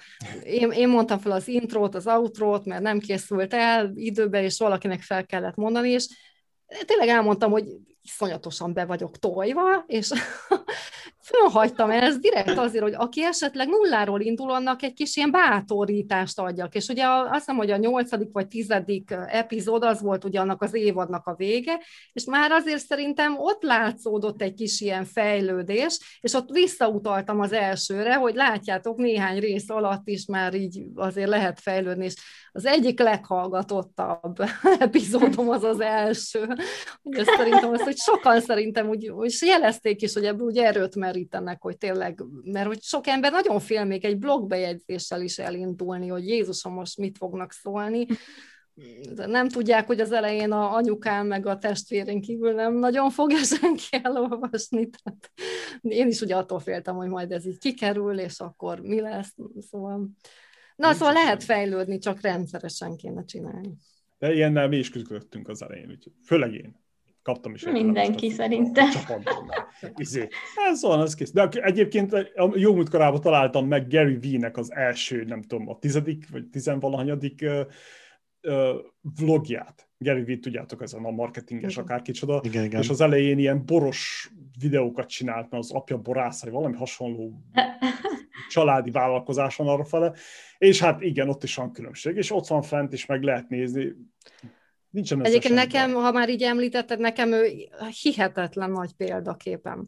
Tehát amennyire az elején, elején belehallgattam, és így van, úristen, ez folyamatosan káromkodik, ez nagyon nem. Aztán egyszer így valahogy így végighallgattam, és pont ezt a vonalat képviseli, ez a ne akarjál gyorsan növekedni, szépen lassan, és ő is, amit elért, azt ilyen nagyon lassan ért be neki, hogy ez a bor, boros dolog, hogy három évig a senkinek dumál, de aztán így elindult. És nekem ő nagyon nagy példaképem, így emberileg, lehet, hogy mondjuk nem beszél olyan szépen, de hogy én szerintem nagyon emberi gondolatai vannak, és hihetetlen motiváló szerintem egy kezdő vállalkozónak, hogy nem véletlenül hallgatják annyian a, a hányan.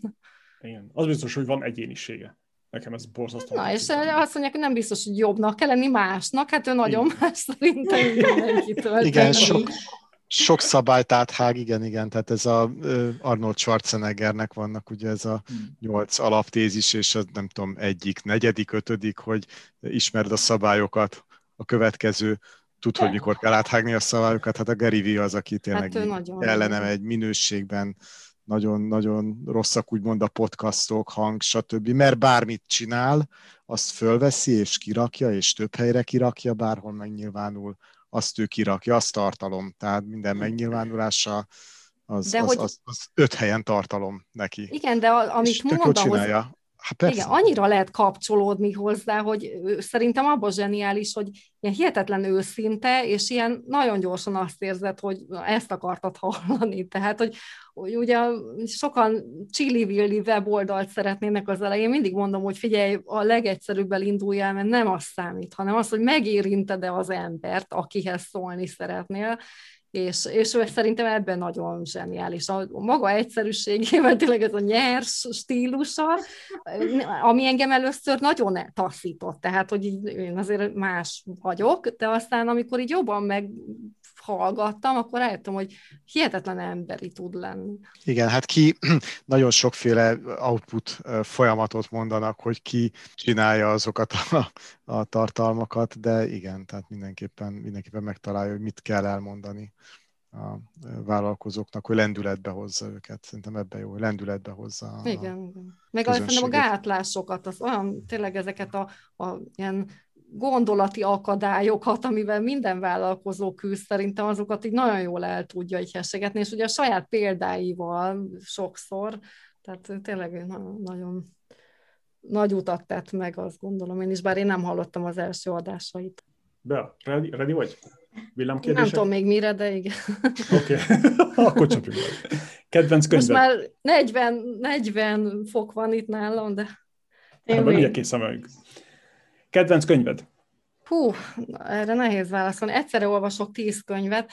Hát ebben nem, nem fogtok egyet érteni, vagy nem mindenki, de azt mondom, hogy az egyik mérföldkő az életemben az a Kiyosakinak a, a, már nem tudom melyik könyve, talán a Cash Flow négyszög, amit tudom, mind, na, sokszor elmondják, hogy használhatatlanok a módszerei, de mégis az én fejembe ezt a passzív jövedelem gondolatot, meg azt, hogy máshogy kell pénzt keresni, ő rakta be, és sokan e, ugyanezt mondják, tehát hogy azzal együtt, hogy ma én is látom, hogy a módszereit nem lehet például egy magyar piacon, de maga a, szerintem a gondolat, az nekem nagyon sokat adott. De hogy az első, aki ezt mondta, nekem is tetszett ez a könyv nagyon. Melyik könyv volt a legnagyobb benyomása rád, mint vállalkozó? Melyik könyv? Uh-huh. Hát itt nagyon sokat tudnék azért mondani. Én Kindle, Kindle könyvtáram van, és mindig, amikor van időm, beleolvasok valamibe. Hát most így hirtelen, ami eszembe jut, ugye, amit az előbb is említettem, Pat Flynnnek a, az a Superfans, ez például egy nagyon-nagyon jó könyv, aztán a Seth Godinnak, és a marketingről ír, ugye ez, ez is azt gondolom, hogy egy ilyen nagyon fontos, bár nem könnyű, abszolút nem könnyű. Ez a, magyarul is megjelent a Na ez már marketing című könyv, tényleg nem egy könnyű könyv. Aztán én viszonylag sokat olvasok mostanában befektetésekről. Itt a, ha említsem meg a Solyomi Dávidot, mert tényleg nagyon szeretem a könyvét, ez az Osztalékból szabadon, ezt olvastam mostanában, akkor szintén egy osztalékos könyvet angolul. Ilyenekre gondoltatok? Igen, igen, igen. Melyik bizniszkönyv segített a legjobban a vállalkozásod építésében? Sokkal tudnék mondani, inkább azt gondolom, hogy ugye a Pat Flynnnek az a Superfans könyve, ez, ez nagyon jó volt, illetve olvastam több olyan szerzőtől, akik a saját útjukat ugye így leírták, és például ott van ez a, most meg nem mondom sajnos a szerző nevét, de ez a Mert kicsi maradni, ez, ez azért egy, egy azt gondolom, hogy egy fontos könyv, tényleg egy, hogy hol kell megállni a vállalkozás építéssel. De így az elindulásnál nem könyvekből táplálkoztam, hanem, okay hanem inkább ugye blogbejegyzéseket olvastam, meg aztán ugye képzést. Kedvenc podcasted? Fú, nagyon őszintén lehetek? Hogyne, csak is. Én nem, nem hallgatok podcasteket. Ah, nagyon jó. Új, új, új, új, új, az hogy? Én nekem nincs, egyszer nincs időm, nem tudom. Amy Porterfieldnek hallgattam meg körülbelül 30 podcastjét, amikor így az e-mail marketingbe szerettem volna jobban elmélyedni, és akkor tőle is kaptam így kedvet, hogy indítsak egy, egy saját podcast csatornát, de én nem nagyon hallgatok podcastet. Tehát, hogy én vagyok az, aki úgy kezdett el podcastet csinálni, hogy előtte gyorsan kettőbe belehallgattam, hogy egyáltalán hogy, csak azért kezdtem bele, mert hogy azt um, hallottam, hogy, hogy sokkal jobban tudnak kapcsolódni hozzá, hogyha a hangodat hallják. Hát mondom, hogyha ez kell hozzá, akkor egy párat felveszek, és, és így vágtam bele. És mit tapasztalsz? Jobban kapcsolódnak? Tehát jól fogadta a közönséget? Nagyon. Szeretik? Vegyesek így a tapasztalataim. Ugye az én közönségem nagy része a blogomra iratkozik fel És ugye én szoktam tőlük kérdezni, hogy mit, miről olvasnátok szívesen, és amikor kiment mondjuk az első ilyen podcast évadom, akkor utána láttam, hogy sokkal kevesebben hallgatják, mint ahányan olvassák a bejegyzéseim, és ugye vissza is jelezték, hogy olvasni szeretnének inkább. Viszont, és ezért nem is, tehát hogy ez egy típusú közönség, meg, meg egy podcast megint egy más típusú közönség, szerintem. Én is inkább ilyen olvasó, ilyen vizuális ember vagyok, viszont akik meg, meghallgatják, azok meg így nagyon visszajelzik, hogy jaj, figyelj, ezt is meghallgattam tőled, ú, de jó volt. Tehát, hogy aki meghallgatja, azok meg nagyon szeretik. Szuper, szuper. A kettő nagyon, nagyon jól elférne egymás mellett, de ugye ez a melyik ujjamat harapjam meg, nekem egyszerűen jelenleg nem fér bele az időmbe, hogy folyamatosan gyártsak podcastet is, és írjak is, és a közönsége meg úgy van felépítve eddig, hogy, hogy ugye nagyon az írásra jöttek be, és ők írni, vagy a, olvasni szeretnek. Viszont a mai világ az nagyon e felé megy, hát ugye gondoljunk a legtriviálisabb például a hangos könyvre, olvasni nagyon szeret mindenki, könyvet nagyon szeret mindenki olvasni, viszont a hangos könyv az az egyetlen olyan átfedő kapocs, amiben felolvassák neked a könyvet, miközben te más csinálsz a szemeddel. Szemed más köti le, de közben hallgatod a könyvet. A hangos könyv is pont erre utal, hogy egyre több és több átfedés van a műfajok között, tehát azért erre is figyelnünk kell. Hát most én abba az irányba próbálok majd elmenni, most már van hozzá megfelelő segítségem is, ugye itt egy ne, nagy nehézség a magyar piacon még, hogy szerintem hihetetlen nehéz tényleg meg, teljesen megbízható szakember találni egy-egy kérdéskörre, és most nem is csak a weboldal készítésről beszélek, de például az, hogy valaki segítsen nekem a podcastjaimben, most végre találtam valakit, aki nagyon sokat segít, tehát hogy most abba az irányba szeretnék elmenni, ez a, nem is tudom, ez a, hogy mondják, ez a content, ami most nem jut az angol nevet, tehát hogy, hogy megírok egy blogbejegyzést, abból gyorsan legyártok egy podcastet, és azt ki is rakjuk a YouTube-ra. Tehát, hogy ugyanazt a tartalmat gyakorlatilag egy lendülete három platformra is felrakjuk, csak most még a, a blogbejegyzéseimet is olyan ilyen lopva találok időt az írásra, tehát ez lenne majd az irány, hogy akkor mind a három platformon kb. ugyanaz a tartalom hirtelen. Esetleg egy virtuális asszisztenst alkalmazol erre? Hát most nevezhetjük virtuális asszisztensnek, de ugye nekem olyan kellett, aki ért a podcastekhez, és ha. nem volt olyan egyszerű, de megtaláltam, és nagyon-nagyon jó. Virtuális podcast asszisztens. Hát, hogy figyelj, írtam ilyen, ilyen virtuális asszisztens csoportokba, hogy olyat keresek, aki töltött már fel podcastet, szerinted hány, hány ö, ö, visszajelzést. Nem volt túl jelentkezés, Nem, egyáltalán. Rá is kerestem arra se, és akkor így nagyon, tényleg nagyon nehéz. Aki a, ugye az intro meg az outro felmondja, ő segített nekem, és tényleg találtam uh-huh. egy nagyon jót. Akkor az, hogy mi a kedvenc business podcasted, erre nem térünk ki. Hát a tietek. Hát természetesen. Oh, köszönjük. Mit hallgatsz, olvasol, nézel most? Mit hallgatok, olvasok? Vagy nézel most? Általános. Én, én nagyon könyvolvasó vagyok. Tehát, hogy én a, olvasok ugye blogbejegyzéseket, ezt szoktam tanácsolni, kérdezik tőlem, hogy hogyan akadályozzák meg azt, hogy így beáramoljon a rengeteg rendezetlen információ, és akkor azt szoktam mondani, hogy én csak akkor keresek blogbejegyzéseket, amikor így tényleg egy következő lépés előtt állok, és ahhoz gyűjtök információt. Tehát, hogy jön nekem nagyon sok hírlevél, azonnal törlöm őket, de amikor azt mondom, hogy jó, most akkor hogyan tovább, akkor én elkezdek keresni, és akkor nyilván nagyon sok, van néhány olyan blogger, vagy ilyen szakember, akinek azért adok a véleményére, és hogyha ők megemlítenek valamit, így egy könyvet, én azonnal megyek az Amazonra, és Kindle könyvként abban a pillanatban megveszem, és aztán eljön az idő, amikor el is tudom kezdeni olvasni, és hát ugye most nem lesz két és fél hétig a gyermekem, és ezt most arra szánom, hogy, hogy hát nem, ugye irreális elvárásaim, meg ilyen céljaim nem lehetnek, tehát nem fogom tudni az összeset elolvasni, de hogy motiváljam magam, hogy tényleg azért, ami már régóta ott van a Kindle könyvtáramban, legalább valamilyen szinten foglalkozzak vele. Most úgy döntöttem, hogy írok én egy könyvet. Uh. ugye szeretném ezt ugye, jól leírni, hogy mi ez az út, ez a blogból online vállalkozás, mert Írtam már róla sokat, de hogy ezt így egy, egyben kell szerintem látni, na és akkor úgy döntöttem, hogy most írok egy könyvet, és akkor így most kiolvasom ezt a nagyon sok könyvet, és hogy melyiket, az volt a kérdés, hogy mit olvasok most, Hát 15-öt körülbelül.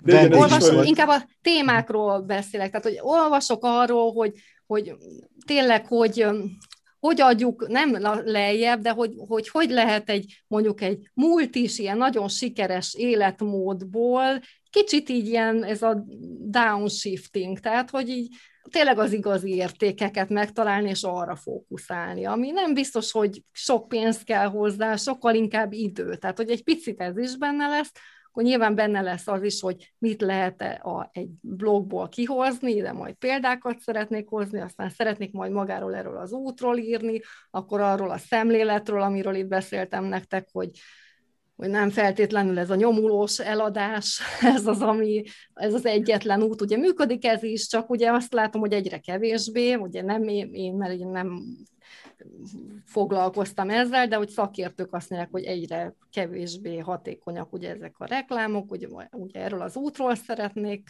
és tényleg egy kicsit így össze szeretném foglalni a, a elmúlt három évben megszerzett tudásomat. Egy kicsit a podcastról is szeretnék majd írni, mert ugye én amikor azt mondom, hogy blog, nincs igazán, most mondjam azt, hogy tartalommarketing, ez annyira száraz. Tehát, hogy nem, és pedig ez így lenne, hogy tartalommarketingből online vállalkozás, de akkor rögtön berakom magam egy ilyen, egy ilyen online marketinges katujába. Tehát amikor én arról beszélek, hogy blog, akkor ez lehet vlog vagy podcast is. Tehát egy a lényeg, egy valami olyan értékes tartalom, amivel közönséget tudsz építeni, és ha valaki nem szeret írni, akkor beszéljen. Tehát...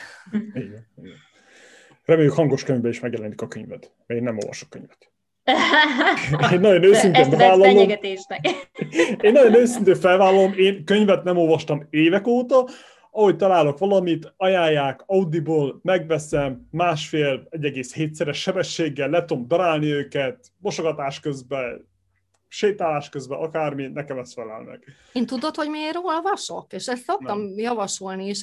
Azért, mert van olyan könyv, ugye Kindle-be bele lehet ugye jegyzetelni, uh-huh. hogy belejegyzetelek, és egy fél év múlva előveszem, na mondom, ezt a könyvet még soha nem olvastam, és kiderül, hogy elolvastam az egészet, ott van benne kijelölve, nem is emlékszem semmire. És én ugye úgy tanulok, meg úgy olvasok, hogy nekem mindig van egy füzetem, és én mindig írom a lényeget, mert nincs időm még egyszer elolvasni, nincs időm még egyszer elolvasni, viszont például az az első, első képzés, amit végigcsináltam, azt, azt hiszem két-három ilyen, ez a vastag spirálos füzetet írtam tele, és amikor ugye képzést kellett csinálnom, nem másoltam le, mert nem is lehetett, tehát hogy nem arról van szó, hogy lemásoltam, de ugye nem volt már időm arra, hogy azt a, nem tudom én, tehát hogy négy-öt hónap alatt végeztem el ezt a képzést, viszont elővettem a jegyzetemet, elővettem egy ilyen A3-as, nem egy, hanem nagyon sok papír, és elkezdtem lemodellezni, hogy első lépés, második lépés, harmadik lépés, és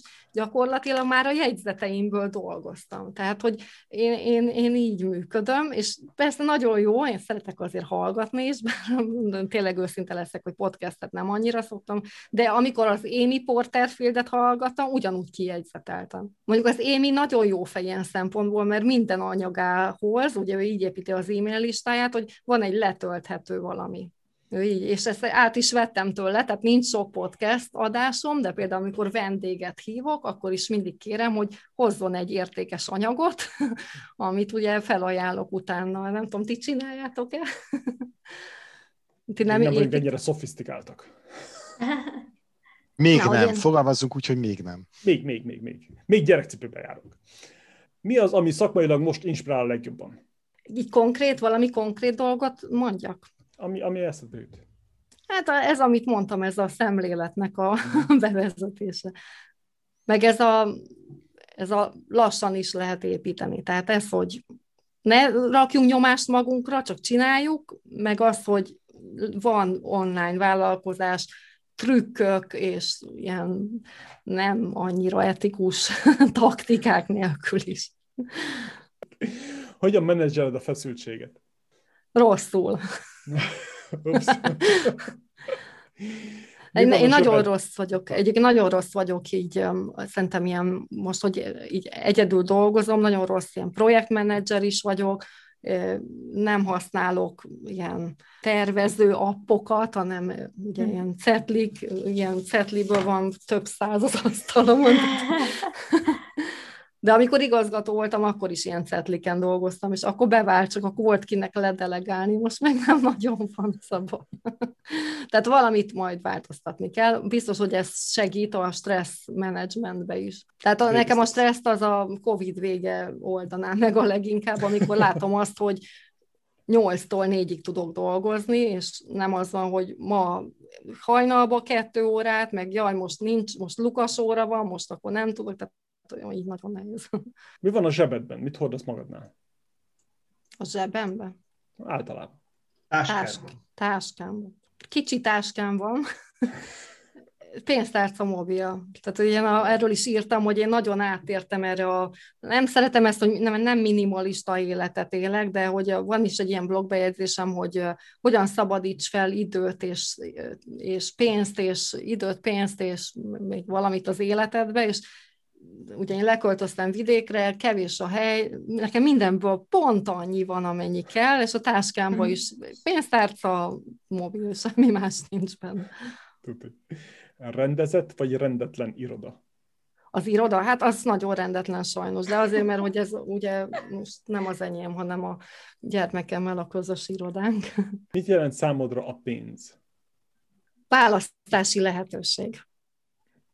Mit jelent számodra a siker?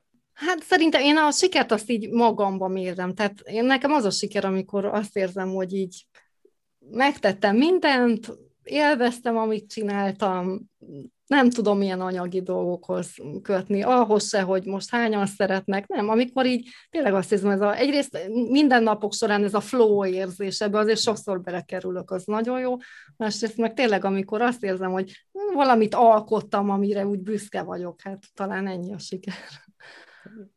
Mondjál nekünk valamit, amit még senki vagy kevesen tudnak róla. Rólam? Igen. Hát talán arról keveset írok, hogy mondjuk nekem a blogommal az is a célom, hogy ugye mindig sportoltam, de ilyen sziklamászástól kezdve nagyon-nagyon sok mindent. Most teniszezek, ezekről nem nagyon szoktam beszélni talán ezek, hogy nekem ez is nagyon fontos, hogy, hogy ugye ez a sportos életmódot, erről ne kelljen lemondanom. Szerinted mennyire fontos a szerencse az üzleti életben? Tudsz mondani egy százalékot? Szerintem nincs olyan, hogy szerencse. Mert a szerencse is szerencse kérdése. Én, ne, én, nem, én nem hiszek a szerencsébe. Tehát abba hiszek, hogy addig megyek, és addig keresem, amíg rá nem találok, vagy rám nem talál. Tehát, hogy aki nem indul el, az, az szerintem a fotelba, aki ül, arra nem fog rátalálni a szerencse. Tehát, hogy persze van, akinek hamarabb jön, és akkor azt mondjuk, hogy fú, milyen szerencsés volt, de szerintem nincs olyan, hogy ha, ha nem teszel meg mindent érte, akkor így ne érnéd el. Lehet, hogy nem pont azokat a célokat, de hogy ne haladnál előre. Én nem annyira hiszek a szerencsében, lehet, hogy ezzel nem értetek egyet. Abban hiszek, hogy vannak lehetőségek, ami van, aki észrevesz, van, aki meg nem vesz észre. Igen, mondjak egy példát, amikor elindítottam a blogom, van egy barátnőm, nem tudom, mikor fogynak el a kifogásai, hogy ő miért nem tud semmit csinálni. Tehát, hogy tök ugyanabban a helyzetben van, mint én. Itt vagyok három évvel később, én nem mondom, hogy megváltottam a világot, de azért lépéseket tettem a céljaim fele. Ő még mindig ott tart, hogy ő miért nem tud elindulni. Tehát, hogy most akkor én szerencsés voltam? Nem, megtettem az első béna lépést, aztán a következőt, és és persze az, az szerencse, hogyha összehoz a sors valakivel, aki mondjuk egy nagyot tud előre lendíteni, de azért is lehet tenni, hogy így, így találkozz ilyen emberekkel. Tehát én az elején így felvettem a kapcsolatot olyanokkal, akik szimpatikusak voltak, akik azt láttam, hogy hasonló vonalat képviselnek. Szerintem ez nem, nem szerencse kérdés. A mai adásban ez a baby steps, ez, ez nagyon sokszor elhangzott, és akkor lehetne Igen. a mai adás motója ez a kislépésekben. Abszolút. Csak Főleg halad. anyukaként, apukaként szerintem ne akarjunk irreális tempóba haladni. Hát meg amúgy se, ugye említettük itt a Covid helyzetet és társaik, tehát szerintem nem is lehet gyorsan most. Hát nem is lehet gyorsan, de tudom, sokan voltak, akik feladták, akkor még mindig jobb, hogyha bébi lépésekkel haladunk, mint ha sehogy nem haladnánk. Így van, így van. Mikor, hát nagyon mikor, szépen köszönjük, hogy itt voltál velünk, és én rengeteg sok jó tanácssal gyarapodtam, de szerintem mindannyian így vagyunk vele, meg nagyon rezonáltál velünk, úgyhogy nagyon örülök, hogy el tudtál jönni az adásunkba. Hogy érezted magad egyébként nálunk? Nagyon jól éreztem magam, nem gondoltam, hogy tényleg így három órát végig fogunk beszélni. De És pont, pont három óra Nagyon kell. izgalmas volt. Hát én tényleg remélem, hogy tudtam egy kis valami hasznos új gondolatot adni itt a hallgatóknak, meg nagyon jó volt veletek beszélni, szóval én nagyon szépen köszönöm, hogy meghívtatok a csatornátokra, az adásatokba. Örültünk, hogy itt voltál. Köszönjük szépen. Köszönöm akkor, szépen. Akkor meg lesz a könyvet, várunk vissza. Jó, jövök, jövök. Hangos Na, ez a jó Hangos kis motiváció. Bejátszok a könyvemet. Egy három Bele... órás könyvet írok nektek.